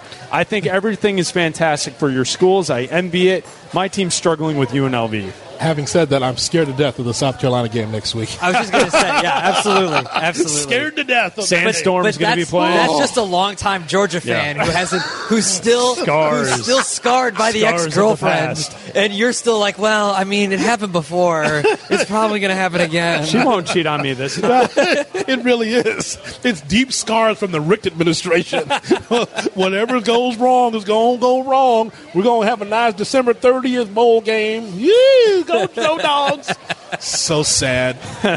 All right, coming up, we will have our picks, and also we'll uh, get a, a chance to look ahead to Notre Dame and Michigan. That's coming up next, along with Adam Abdallah and Chris Black, Jonathan Hood with you. Chicago's College Tailgate live from the Four Winds Casino at the Kankakee Grill. This is ESPN 1000. Best bets of the week. With Chris Black and Adam Abdallah, here's Jonathan Hood. Glad you're with us here for college for Chicago's College Tailgate on ESPN 1000 and the ESPN app. Along with Adam Abdallah and Chris Black, Jonathan Hood with you. We're with you every week right before Notre Dame football. Next Saturday we'll be on from 11 to 1:30, right into the Notre Dame Ball State game. Should be fantastic, Jonathan. Can't wait to do the show every week. And tonight, what a fantastic game to kick off the season for Notre Dame and the Fighting Irish taking on Michigan. Absolutely uh, fantastic game. Two really good defenses. And it'll be interesting to see which quarterback plays better. Will it be Brandon Wimbush or Shea Patterson the first time as he's under center for the Michigan Wolverines? On top of that, uh, Adam, we're keeping our eyes on the Khalil Mack news with the Chicago Bears, as Khalil Mack and the Bears just reached an agreement on a record-setting six-year, $141 million extension, 23.5 million per on the average. That includes a $90 million guarantee for Khalil Mack. I mean, listen, the Bears got money. If you're going to show it and throw it now, you might as well show it and throw it. You got your quarterback on a rookie deal, so you've got uh, a lot of money to burn, and the, the Bears have decided to break the bank for Khalil Mack. He's proven, so it's worth it. So I believe uh, this not only makes it, this is the highest paid defensive player in NFL history. It also, I believe, is the highest paid Bear in Bears history as well. It is the biggest contract the Chicago Bears have ever given out, and it's to Khalil Mack to play defensive end for the Chicago Bears for the next six seasons as he is set and locked in. How about that? He's 27 years old, so he'll be 33 at the end of the deal. He's in the prime of his career. He's been top three in quarterback pressures the last three years. He hasn't missed a game in his four seasons in the NFL. So this is, by all means, I think worth the money if the Bears have it. Now, we're saying this now. Now think about this five years from now, four years from now. For all the right reasons, four seasons as he's able to sign now with the Chicago Bears. Mack is the new the new highest paid defensive player in NFL history. No one's made more money than Khalil Mack. Wow. And th- that's an outstanding thing to kind of think about and take a moment about, but also consider this: he's ours. As Bears fans, like that's the other thing is like add in the fact that today's news that the fact that now he's a Chicago Bear on that defense. I mean, it's fantastic. Uh, includes ninety million dollars guaranteed, a sixty million dollars signing bonus for Khalil Mack and the Chicago Bears. How about that? So, uh, so Khalil Mack officially with the Chicago Bears, and again, we'll take your tweets on that at ESPN 1000 CCT. Um, make sure that you follow along and tell people about our Twitter handle at ESPN 1000 CCT for Chicago's College Tailgate. Also on the Facebook uh, page, facebook.com. Look for Chicago's College Tailgate. All right, I think we heard an open for. For our segment, right? Best yeah, bets? Yeah, we, I think we heard it, but we want to. Well, I mean, li- listen, when there's money being thrown around in the NFL, we have to address it, but then we should throw around our own. How about that? Yeah, I think we're going to definitely do that. We're, we're going to take care of you tonight. For those of you that love to be able to go on a certain website or uh, call your guy if you're still doing the old school thing, calling uh, and calling uh, SD. Uh, special delivery down in uh, Antigua. We have got you hooked up. We got you all together here for our program. All right, so uh, Chris, you start off first. What is uh, one of your big plays for the night? Okay, so I know that we are here in South Bend. I know we are doing the show leading up to Notre Dame football. I, I love this game because of many reasons. One, it's the defensive. Uh, the two sides for Michigan and Notre Dame, I think it's going to be a low scoring game. Both teams in defensive yards per play. Michigan last year was fifth in the country. Notre Dame was 25th. Michigan returns 10 starters on defense. Notre Dame returns 9 starters on defense. I feel like this is going to be a low scoring game. I think Notre Dame's offense is going to be a little bit better in the end. I love getting the points, and the two and a half of Notre Dame, that's what I'm going to take for my first play is Notre Dame plus the two and a half. All right, Adam, what's your big big first play? My first play, I'm going to stick with the Michigan Notre Dame game. As Chris mentioned, Michigan 0 16 versus AP, top 25 teams on the road since 2006. Not that that matters this year. Uh, their best, Michigan's best wide receiver, Tarik Black, is out. Uh, both teams are number two and number seven, respectively, in S&P plus defense, a metric used to project defenses and offenses. The Notre Dame defense, like Chris said, returns 10 starters on defense. Michigan may have the second best defensive line in the country, just behind Clemson. The over-under has wavered between 46, 45 and a half, 45. I like the under at 46, so I'm going to go with Michigan Notre Dame under 46. Okay, uh, for mine, and again, here's what I'm gonna need from you, Adam, to see where the current number is. I know what it was when I when I hit send this morning, but, it might, but it might have. Uh, Did it move? It, It might moved? have moved. So It may have moved. It moved? So the so the one I have here is UCLA Cincinnati. That game is at is that game at six o'clock tonight? I know that is a West Coast game in the Pac-12. What time is that game, Chris? For UC, UCLA? Six o'clock in Central Time. Six Yeah, o'clock six- Central Time. Six o'clock Central Time for UCLA Cincinnati. UCLA is a 14 and a half point favorite. The over under is 63 and a half. Okay, I have the I have the under number one and number two. I have Cincinnati, and I got it at fifteen. But you say 14 and a half? 14 and a half. So I hit send and it hit fifteen. So waited. I love Cincinnati and the fifteen against UCLA. I think ah, UCLA, looking at what's going on with the Bruins, here's a team here that it was six and seven last year. I think that it's a rebuilding situation for them. They really uh, were not very good against, uh, especially with the running game. I think that that was a big key for them. 116th nationally with the running game. I think they're going to struggle to score. But I- so I think it's the closer than the experts think. I'm going to go Cincinnati in the 15, or as you say, 14 and a half against UCLA. Chris. All right, my second pick, I will give you guys tomorrow night a little Sunday night football college style. ABC television, you have Miami number 8 in the country against LSU, 25th team in the country. This is a neutral site game in Arlington, Texas. So it's a big recruiting game for LSU because they often go into Texas and try and recruit over to the Bayou, right? So take a look at the two teams last year. Both yards per play, they were 37th for Miami, 34th for LSU. Defensive yards per play, Miami was 9th, LSU was 26th. I like the fact that Miami has fifth year senior Malik Rosier as their quarterback, whereas LSU, they named their starter on Monday, Joe Burrow. He's a grad transfer from Ohio State. It's his first start ever. I like the turnover chain. I like the defense from the Hurricanes. I'm going to take Miami minus the three and a half. I think they cover that, and I'm going to go with the Hurricanes in my second game. Adam, you guys know where I'm going. Saban's only Saban's nine and one in these openers since he came to uh, Alabama against the spread. Louisville only returns five starters on defense. It doesn't matter who the quarterback is for Alabama because I think this game is going to be won on the ground. Jalen can hand off as many times as he wants to. If Tua wants to come in and mop up relief, that's fine. I think this is a game that is close in the first quarter as the teams try to figure each other out. I think that Bobby Petrino is going to have a couple trick plays up his sleeve to try to test the young Alabama secondary, but I think this is one of these games where we've watched Alabama all the time where it's close in the first quarter, maybe seven nothing, seven seven, and then eventually you look down, you look up again, it's twenty one to seven. Then you look down, you look up again, it's thirty five to seven, and then eventually Alabama just pulls away. I like Alabama minus twenty four. All right. Um, as far as this game is concerned with LSU and Miami, I think that this will be the end for Ed Orgeron, where he he sounds like it, he looks the part, but he just is not equipped, I think, to handle a program and get them to a national title or even win the uh, the SEC. So I look at this Miami game, and even though I think Miami is the second best team in the ACC because I think Clemson is head and shoulders above everyone else, uh, I saw the over under, and again, I'll, I'll, ask you guys what it is now. I saw the uh, over under at 46 for this game for Miami and LSU. It stands at 46. I love the under in this game as Miami wins 40 to 3. So I, I, think that I of think that that Miami not only is going to win the game, but I also think when I look at the over under, I think uh, LSU will struggle to score. I'll give me the under in the Miami LSU game at 46. Chris. All right, and then I'll go to Monday Night Football. I'm giving you all the prime time games. So I give you Michigan Notre Dame, then I give you Miami LSU. Let's go to Monday night. Virginia Tech Florida State. That game, I believe you can also see on ABC television for that one. And if we take a look at that line, it's seven and a half. Florida State is the favorite.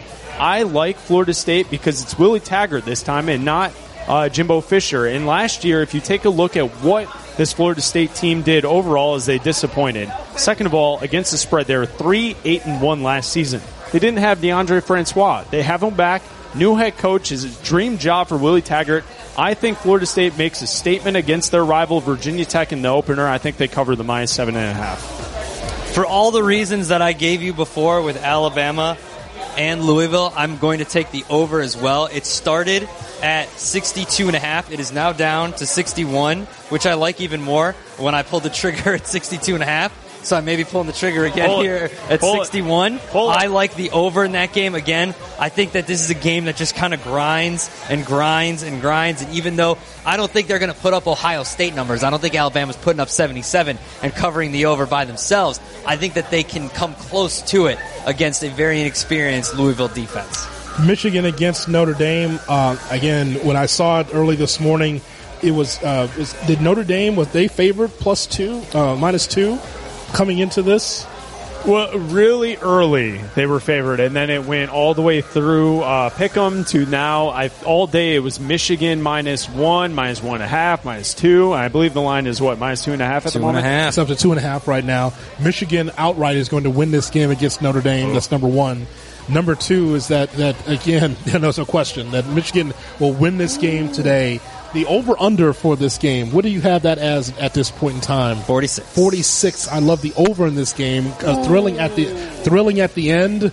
I, I give me the over. Give me Michigan to win this game on the road as uh, Notre Dame starts off 0 1. Fantastic. All right. That's fantastic. All right, so let's go over again. And, and, and uh, Eric, could you please put this on Twitter at ESPN 1000 CCT, we want people to be able to win money because all we're doing is just giving out cash. That's what we do. We just give out cash. We just give the picks and we're just handing out cash. It is it is Kwanzaa. It is Christmas uh, in August here. It's a very solemn September. Ramadan. And so it- it's a solid Ramadan here in September. So, um, Chris, go through your picks again. So I'm taking Notre Dame plus the two and a half, Miami minus the three and a half, and Florida State minus seven and a half. Okay, I like uh, I like Cincinnati plus 15 against UCLA. I love uh, the under in the Miami LSU game under 46, and I like Michigan uh, straight out to win against Notre Dame tonight. And I like the over in the game. What was the number that you gave me? 46. Well, over over 46 for Michigan and Notre Dame. Adam. I like the under in that game in Michigan Notre Dame. I like Alabama to cover the 24, and I like over in the that, the total of that game at 61. So we're just giving you out money here on Chicago's College Tailgate here on ESPN 1000, the ESPN app.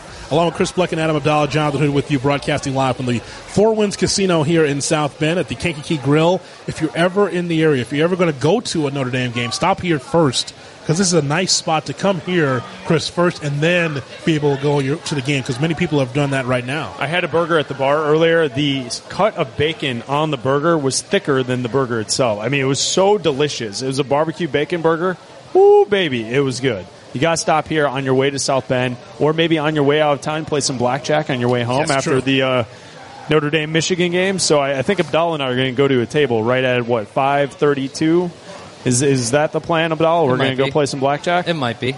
It might right. be. All right, time for a CCT scoreboard. Go The ahead, CCT scoreboard on ESPN 1000.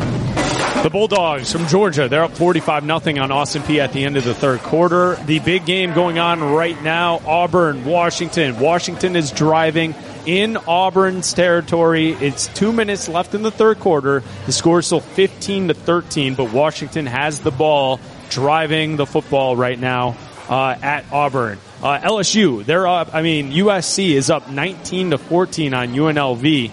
9:40 left in the third quarter. Again, closer than the experts think in that one.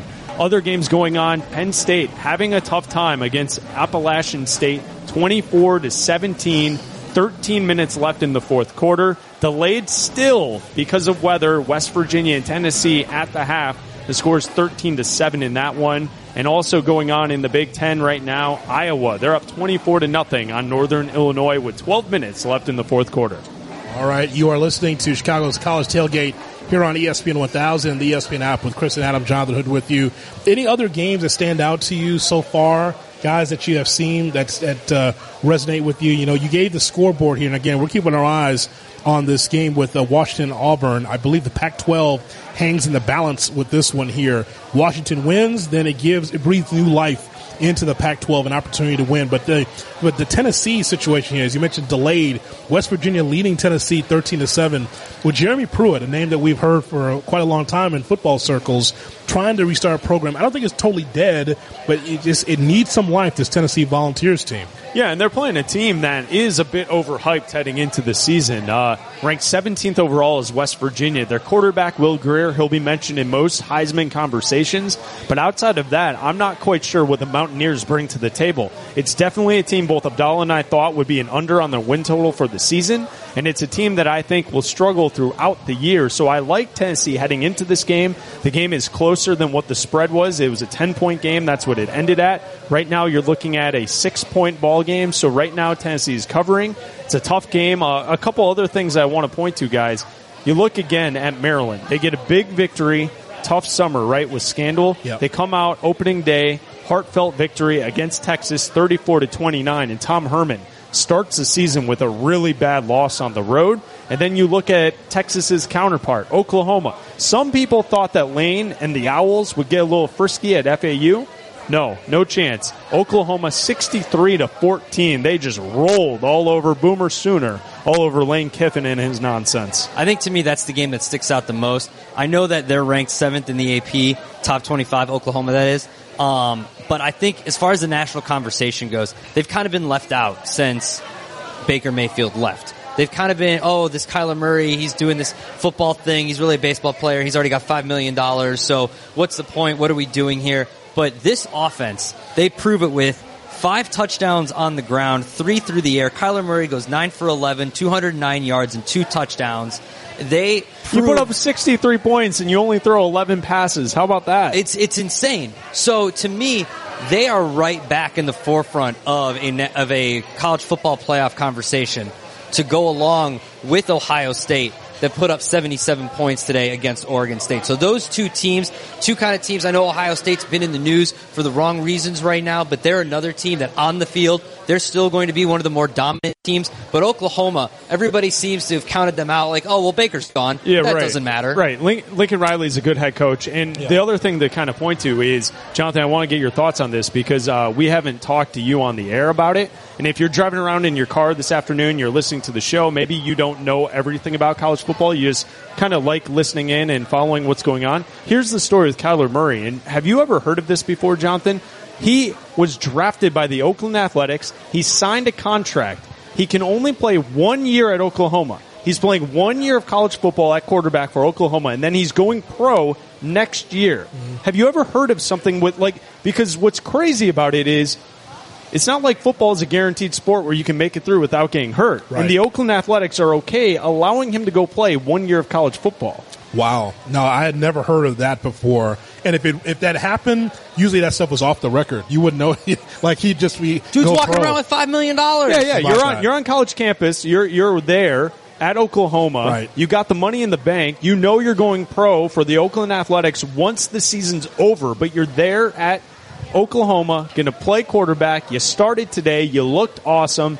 This team, as Abdallah said, is definitely a sleeper to make a run at the college football playoff. Well, he's taking Oklahoma because he's already scratched, scratched out Washington, and Washington's still in the balance here, 15-13 with a minute left in the third. He's already has counted out the Pac-12. See- Has already he's already penciled in Oklahoma. and here's in the Final Abdallah's Four. problem. If you win this game, that's a good resume building win. Mm-hmm. It is. Okay, so what is. happens in like five minutes when they score a touchdown? They take the lead. You're going to pencil them back into your little foursome there. Cross out Penn State. I mean, Can't what is hang with this? Appalachian You've State. got a flimsy foursome there. No, I got, I got, I got a solid top two. I got a solid top two to build my foundation on. Right. And then the other two, the other two are rotating. You can rotate those in and out. That's, fine. Those other two are not very good for your tent poles there for your. That's fine. I only need two solid structures there, I'm good. Not to and build- I'm good. not to build a house. The No. question is, you need four. The question is with Oklahoma and Kyler Murray. Right. Uh, Austin Kendall saw some action. He did score a touchdown. Yeah. How much injury is he willing to handle? How a question. much of a like if he's hurt, if he's sore, how much is he willing to play? How much is Oklahoma willing to? Because I'm sure that if something happens, Oklahoma has to be on the hook for some of that money. They have to be. Chicago's College Tailgate on ESPN 1000, the ESPN app. Jonathan, Chris, and Adam broadcasting live from the Four Winds Casino here in South Bend. Let's hear from Jim Harbaugh. The reason why we're here is because Michigan and Notre Dame taking place uh, in a, a few miles from here at the Four Winds Casino in South Bend. Let us hear from Jim Harbaugh, the sit-down interview with Marty Smith. How does he look at this matchup? You said that the goal was a championship. Mm-hmm. How close are you to that goal? Well, we're having at it. Um, you know, we, uh, as we said, we got we have high expectations, and uh, that's the cause. You know, there's uh, there's no cause we support, foreign or domestic, other than uh, winning the Big Ten championship. That's our goal. That's our goal this year. How do you think you've evolved during your years here at Michigan as a coach? I'm kind of just, uh, you know, see through like a baggie. You know, I just. Uh, What's see through a baggie mean? Transparent like a baggie. You know, I'd be a terrible poker player. You know, just kind of wear wear the emotions on the sleeve. I try to attack each day with an enthusiasm, unknown to mankind, and feel good about the job that I'm doing, and I want to do it even better tomorrow. I mean, that's so. Um, you know, if that's evolving, then then uh, I'm evolving. Let's talk criticism. What's your reaction to people who criticize your record in perceived big games? Um, you know, fair because we haven't won them. So, um, you know, a loss, tough loss, the mouth gets real dry, and uh, you know, we like to be by ourselves. We like to just uh, uh, be in misery. You know, you do the best job that you can, and and there's always going to be hundred people at least who are going to tell you how you uh, could have done it better. September 13th, 1986. Jim Harbaugh and the Michigan Wolverines walk into Notre Dame and beat Lou Holtz and the boys 24 to 23 I want every vivid memory you've got. Everyone. I just remember we won. I remember one of the happiest feelings, you know, coming back from South Bend and coming onto campus and just felt good about yourself, you know. As far as the game, I remember Jamie Morris catching the touchdown pass on the left side of the end zone, going toward the going toward the touchdown Jesus. And uh, You can smile. It's okay. yeah, that was that was a tremendous catch by him, and uh, pretty good throw. I, I, I remember that being a good throw. I know it's the next game, but what's the importance of this game for you and for your team? You know, who could have it better? I mean, you go into a really hostile environment. Uh, you know, they'll shake up the thunder, and uh, you know, Knute Rockne may even come down from from heaven. You know, What's the impact of your personal experience as a player, being able to prepare your players for that environment and that magnitude? yeah, it's gonna be uh, it's gonna be it's gonna be chaos, man. It's gonna be uh, football at its most exciting level. You know, go have fun. Jim Harbaugh ready for tonight's game against Notre Dame. We'll find out. Our coverage starts at the bottom of the hour right here on ESPN 1000 and the ESPN app. Our thanks to you for listening. Our thanks to our guest Steve Silverman as well as Adam Rittenberg for being with us. Show produced by Eric Ostrowski back in our studios in downtown Chicago. Artb.com also on site taking care of us. Get that website going again, will you, pal? And also our staff here at, at Four Winds Casino in South Bend. Thank you so much for having us. Great uh, first show.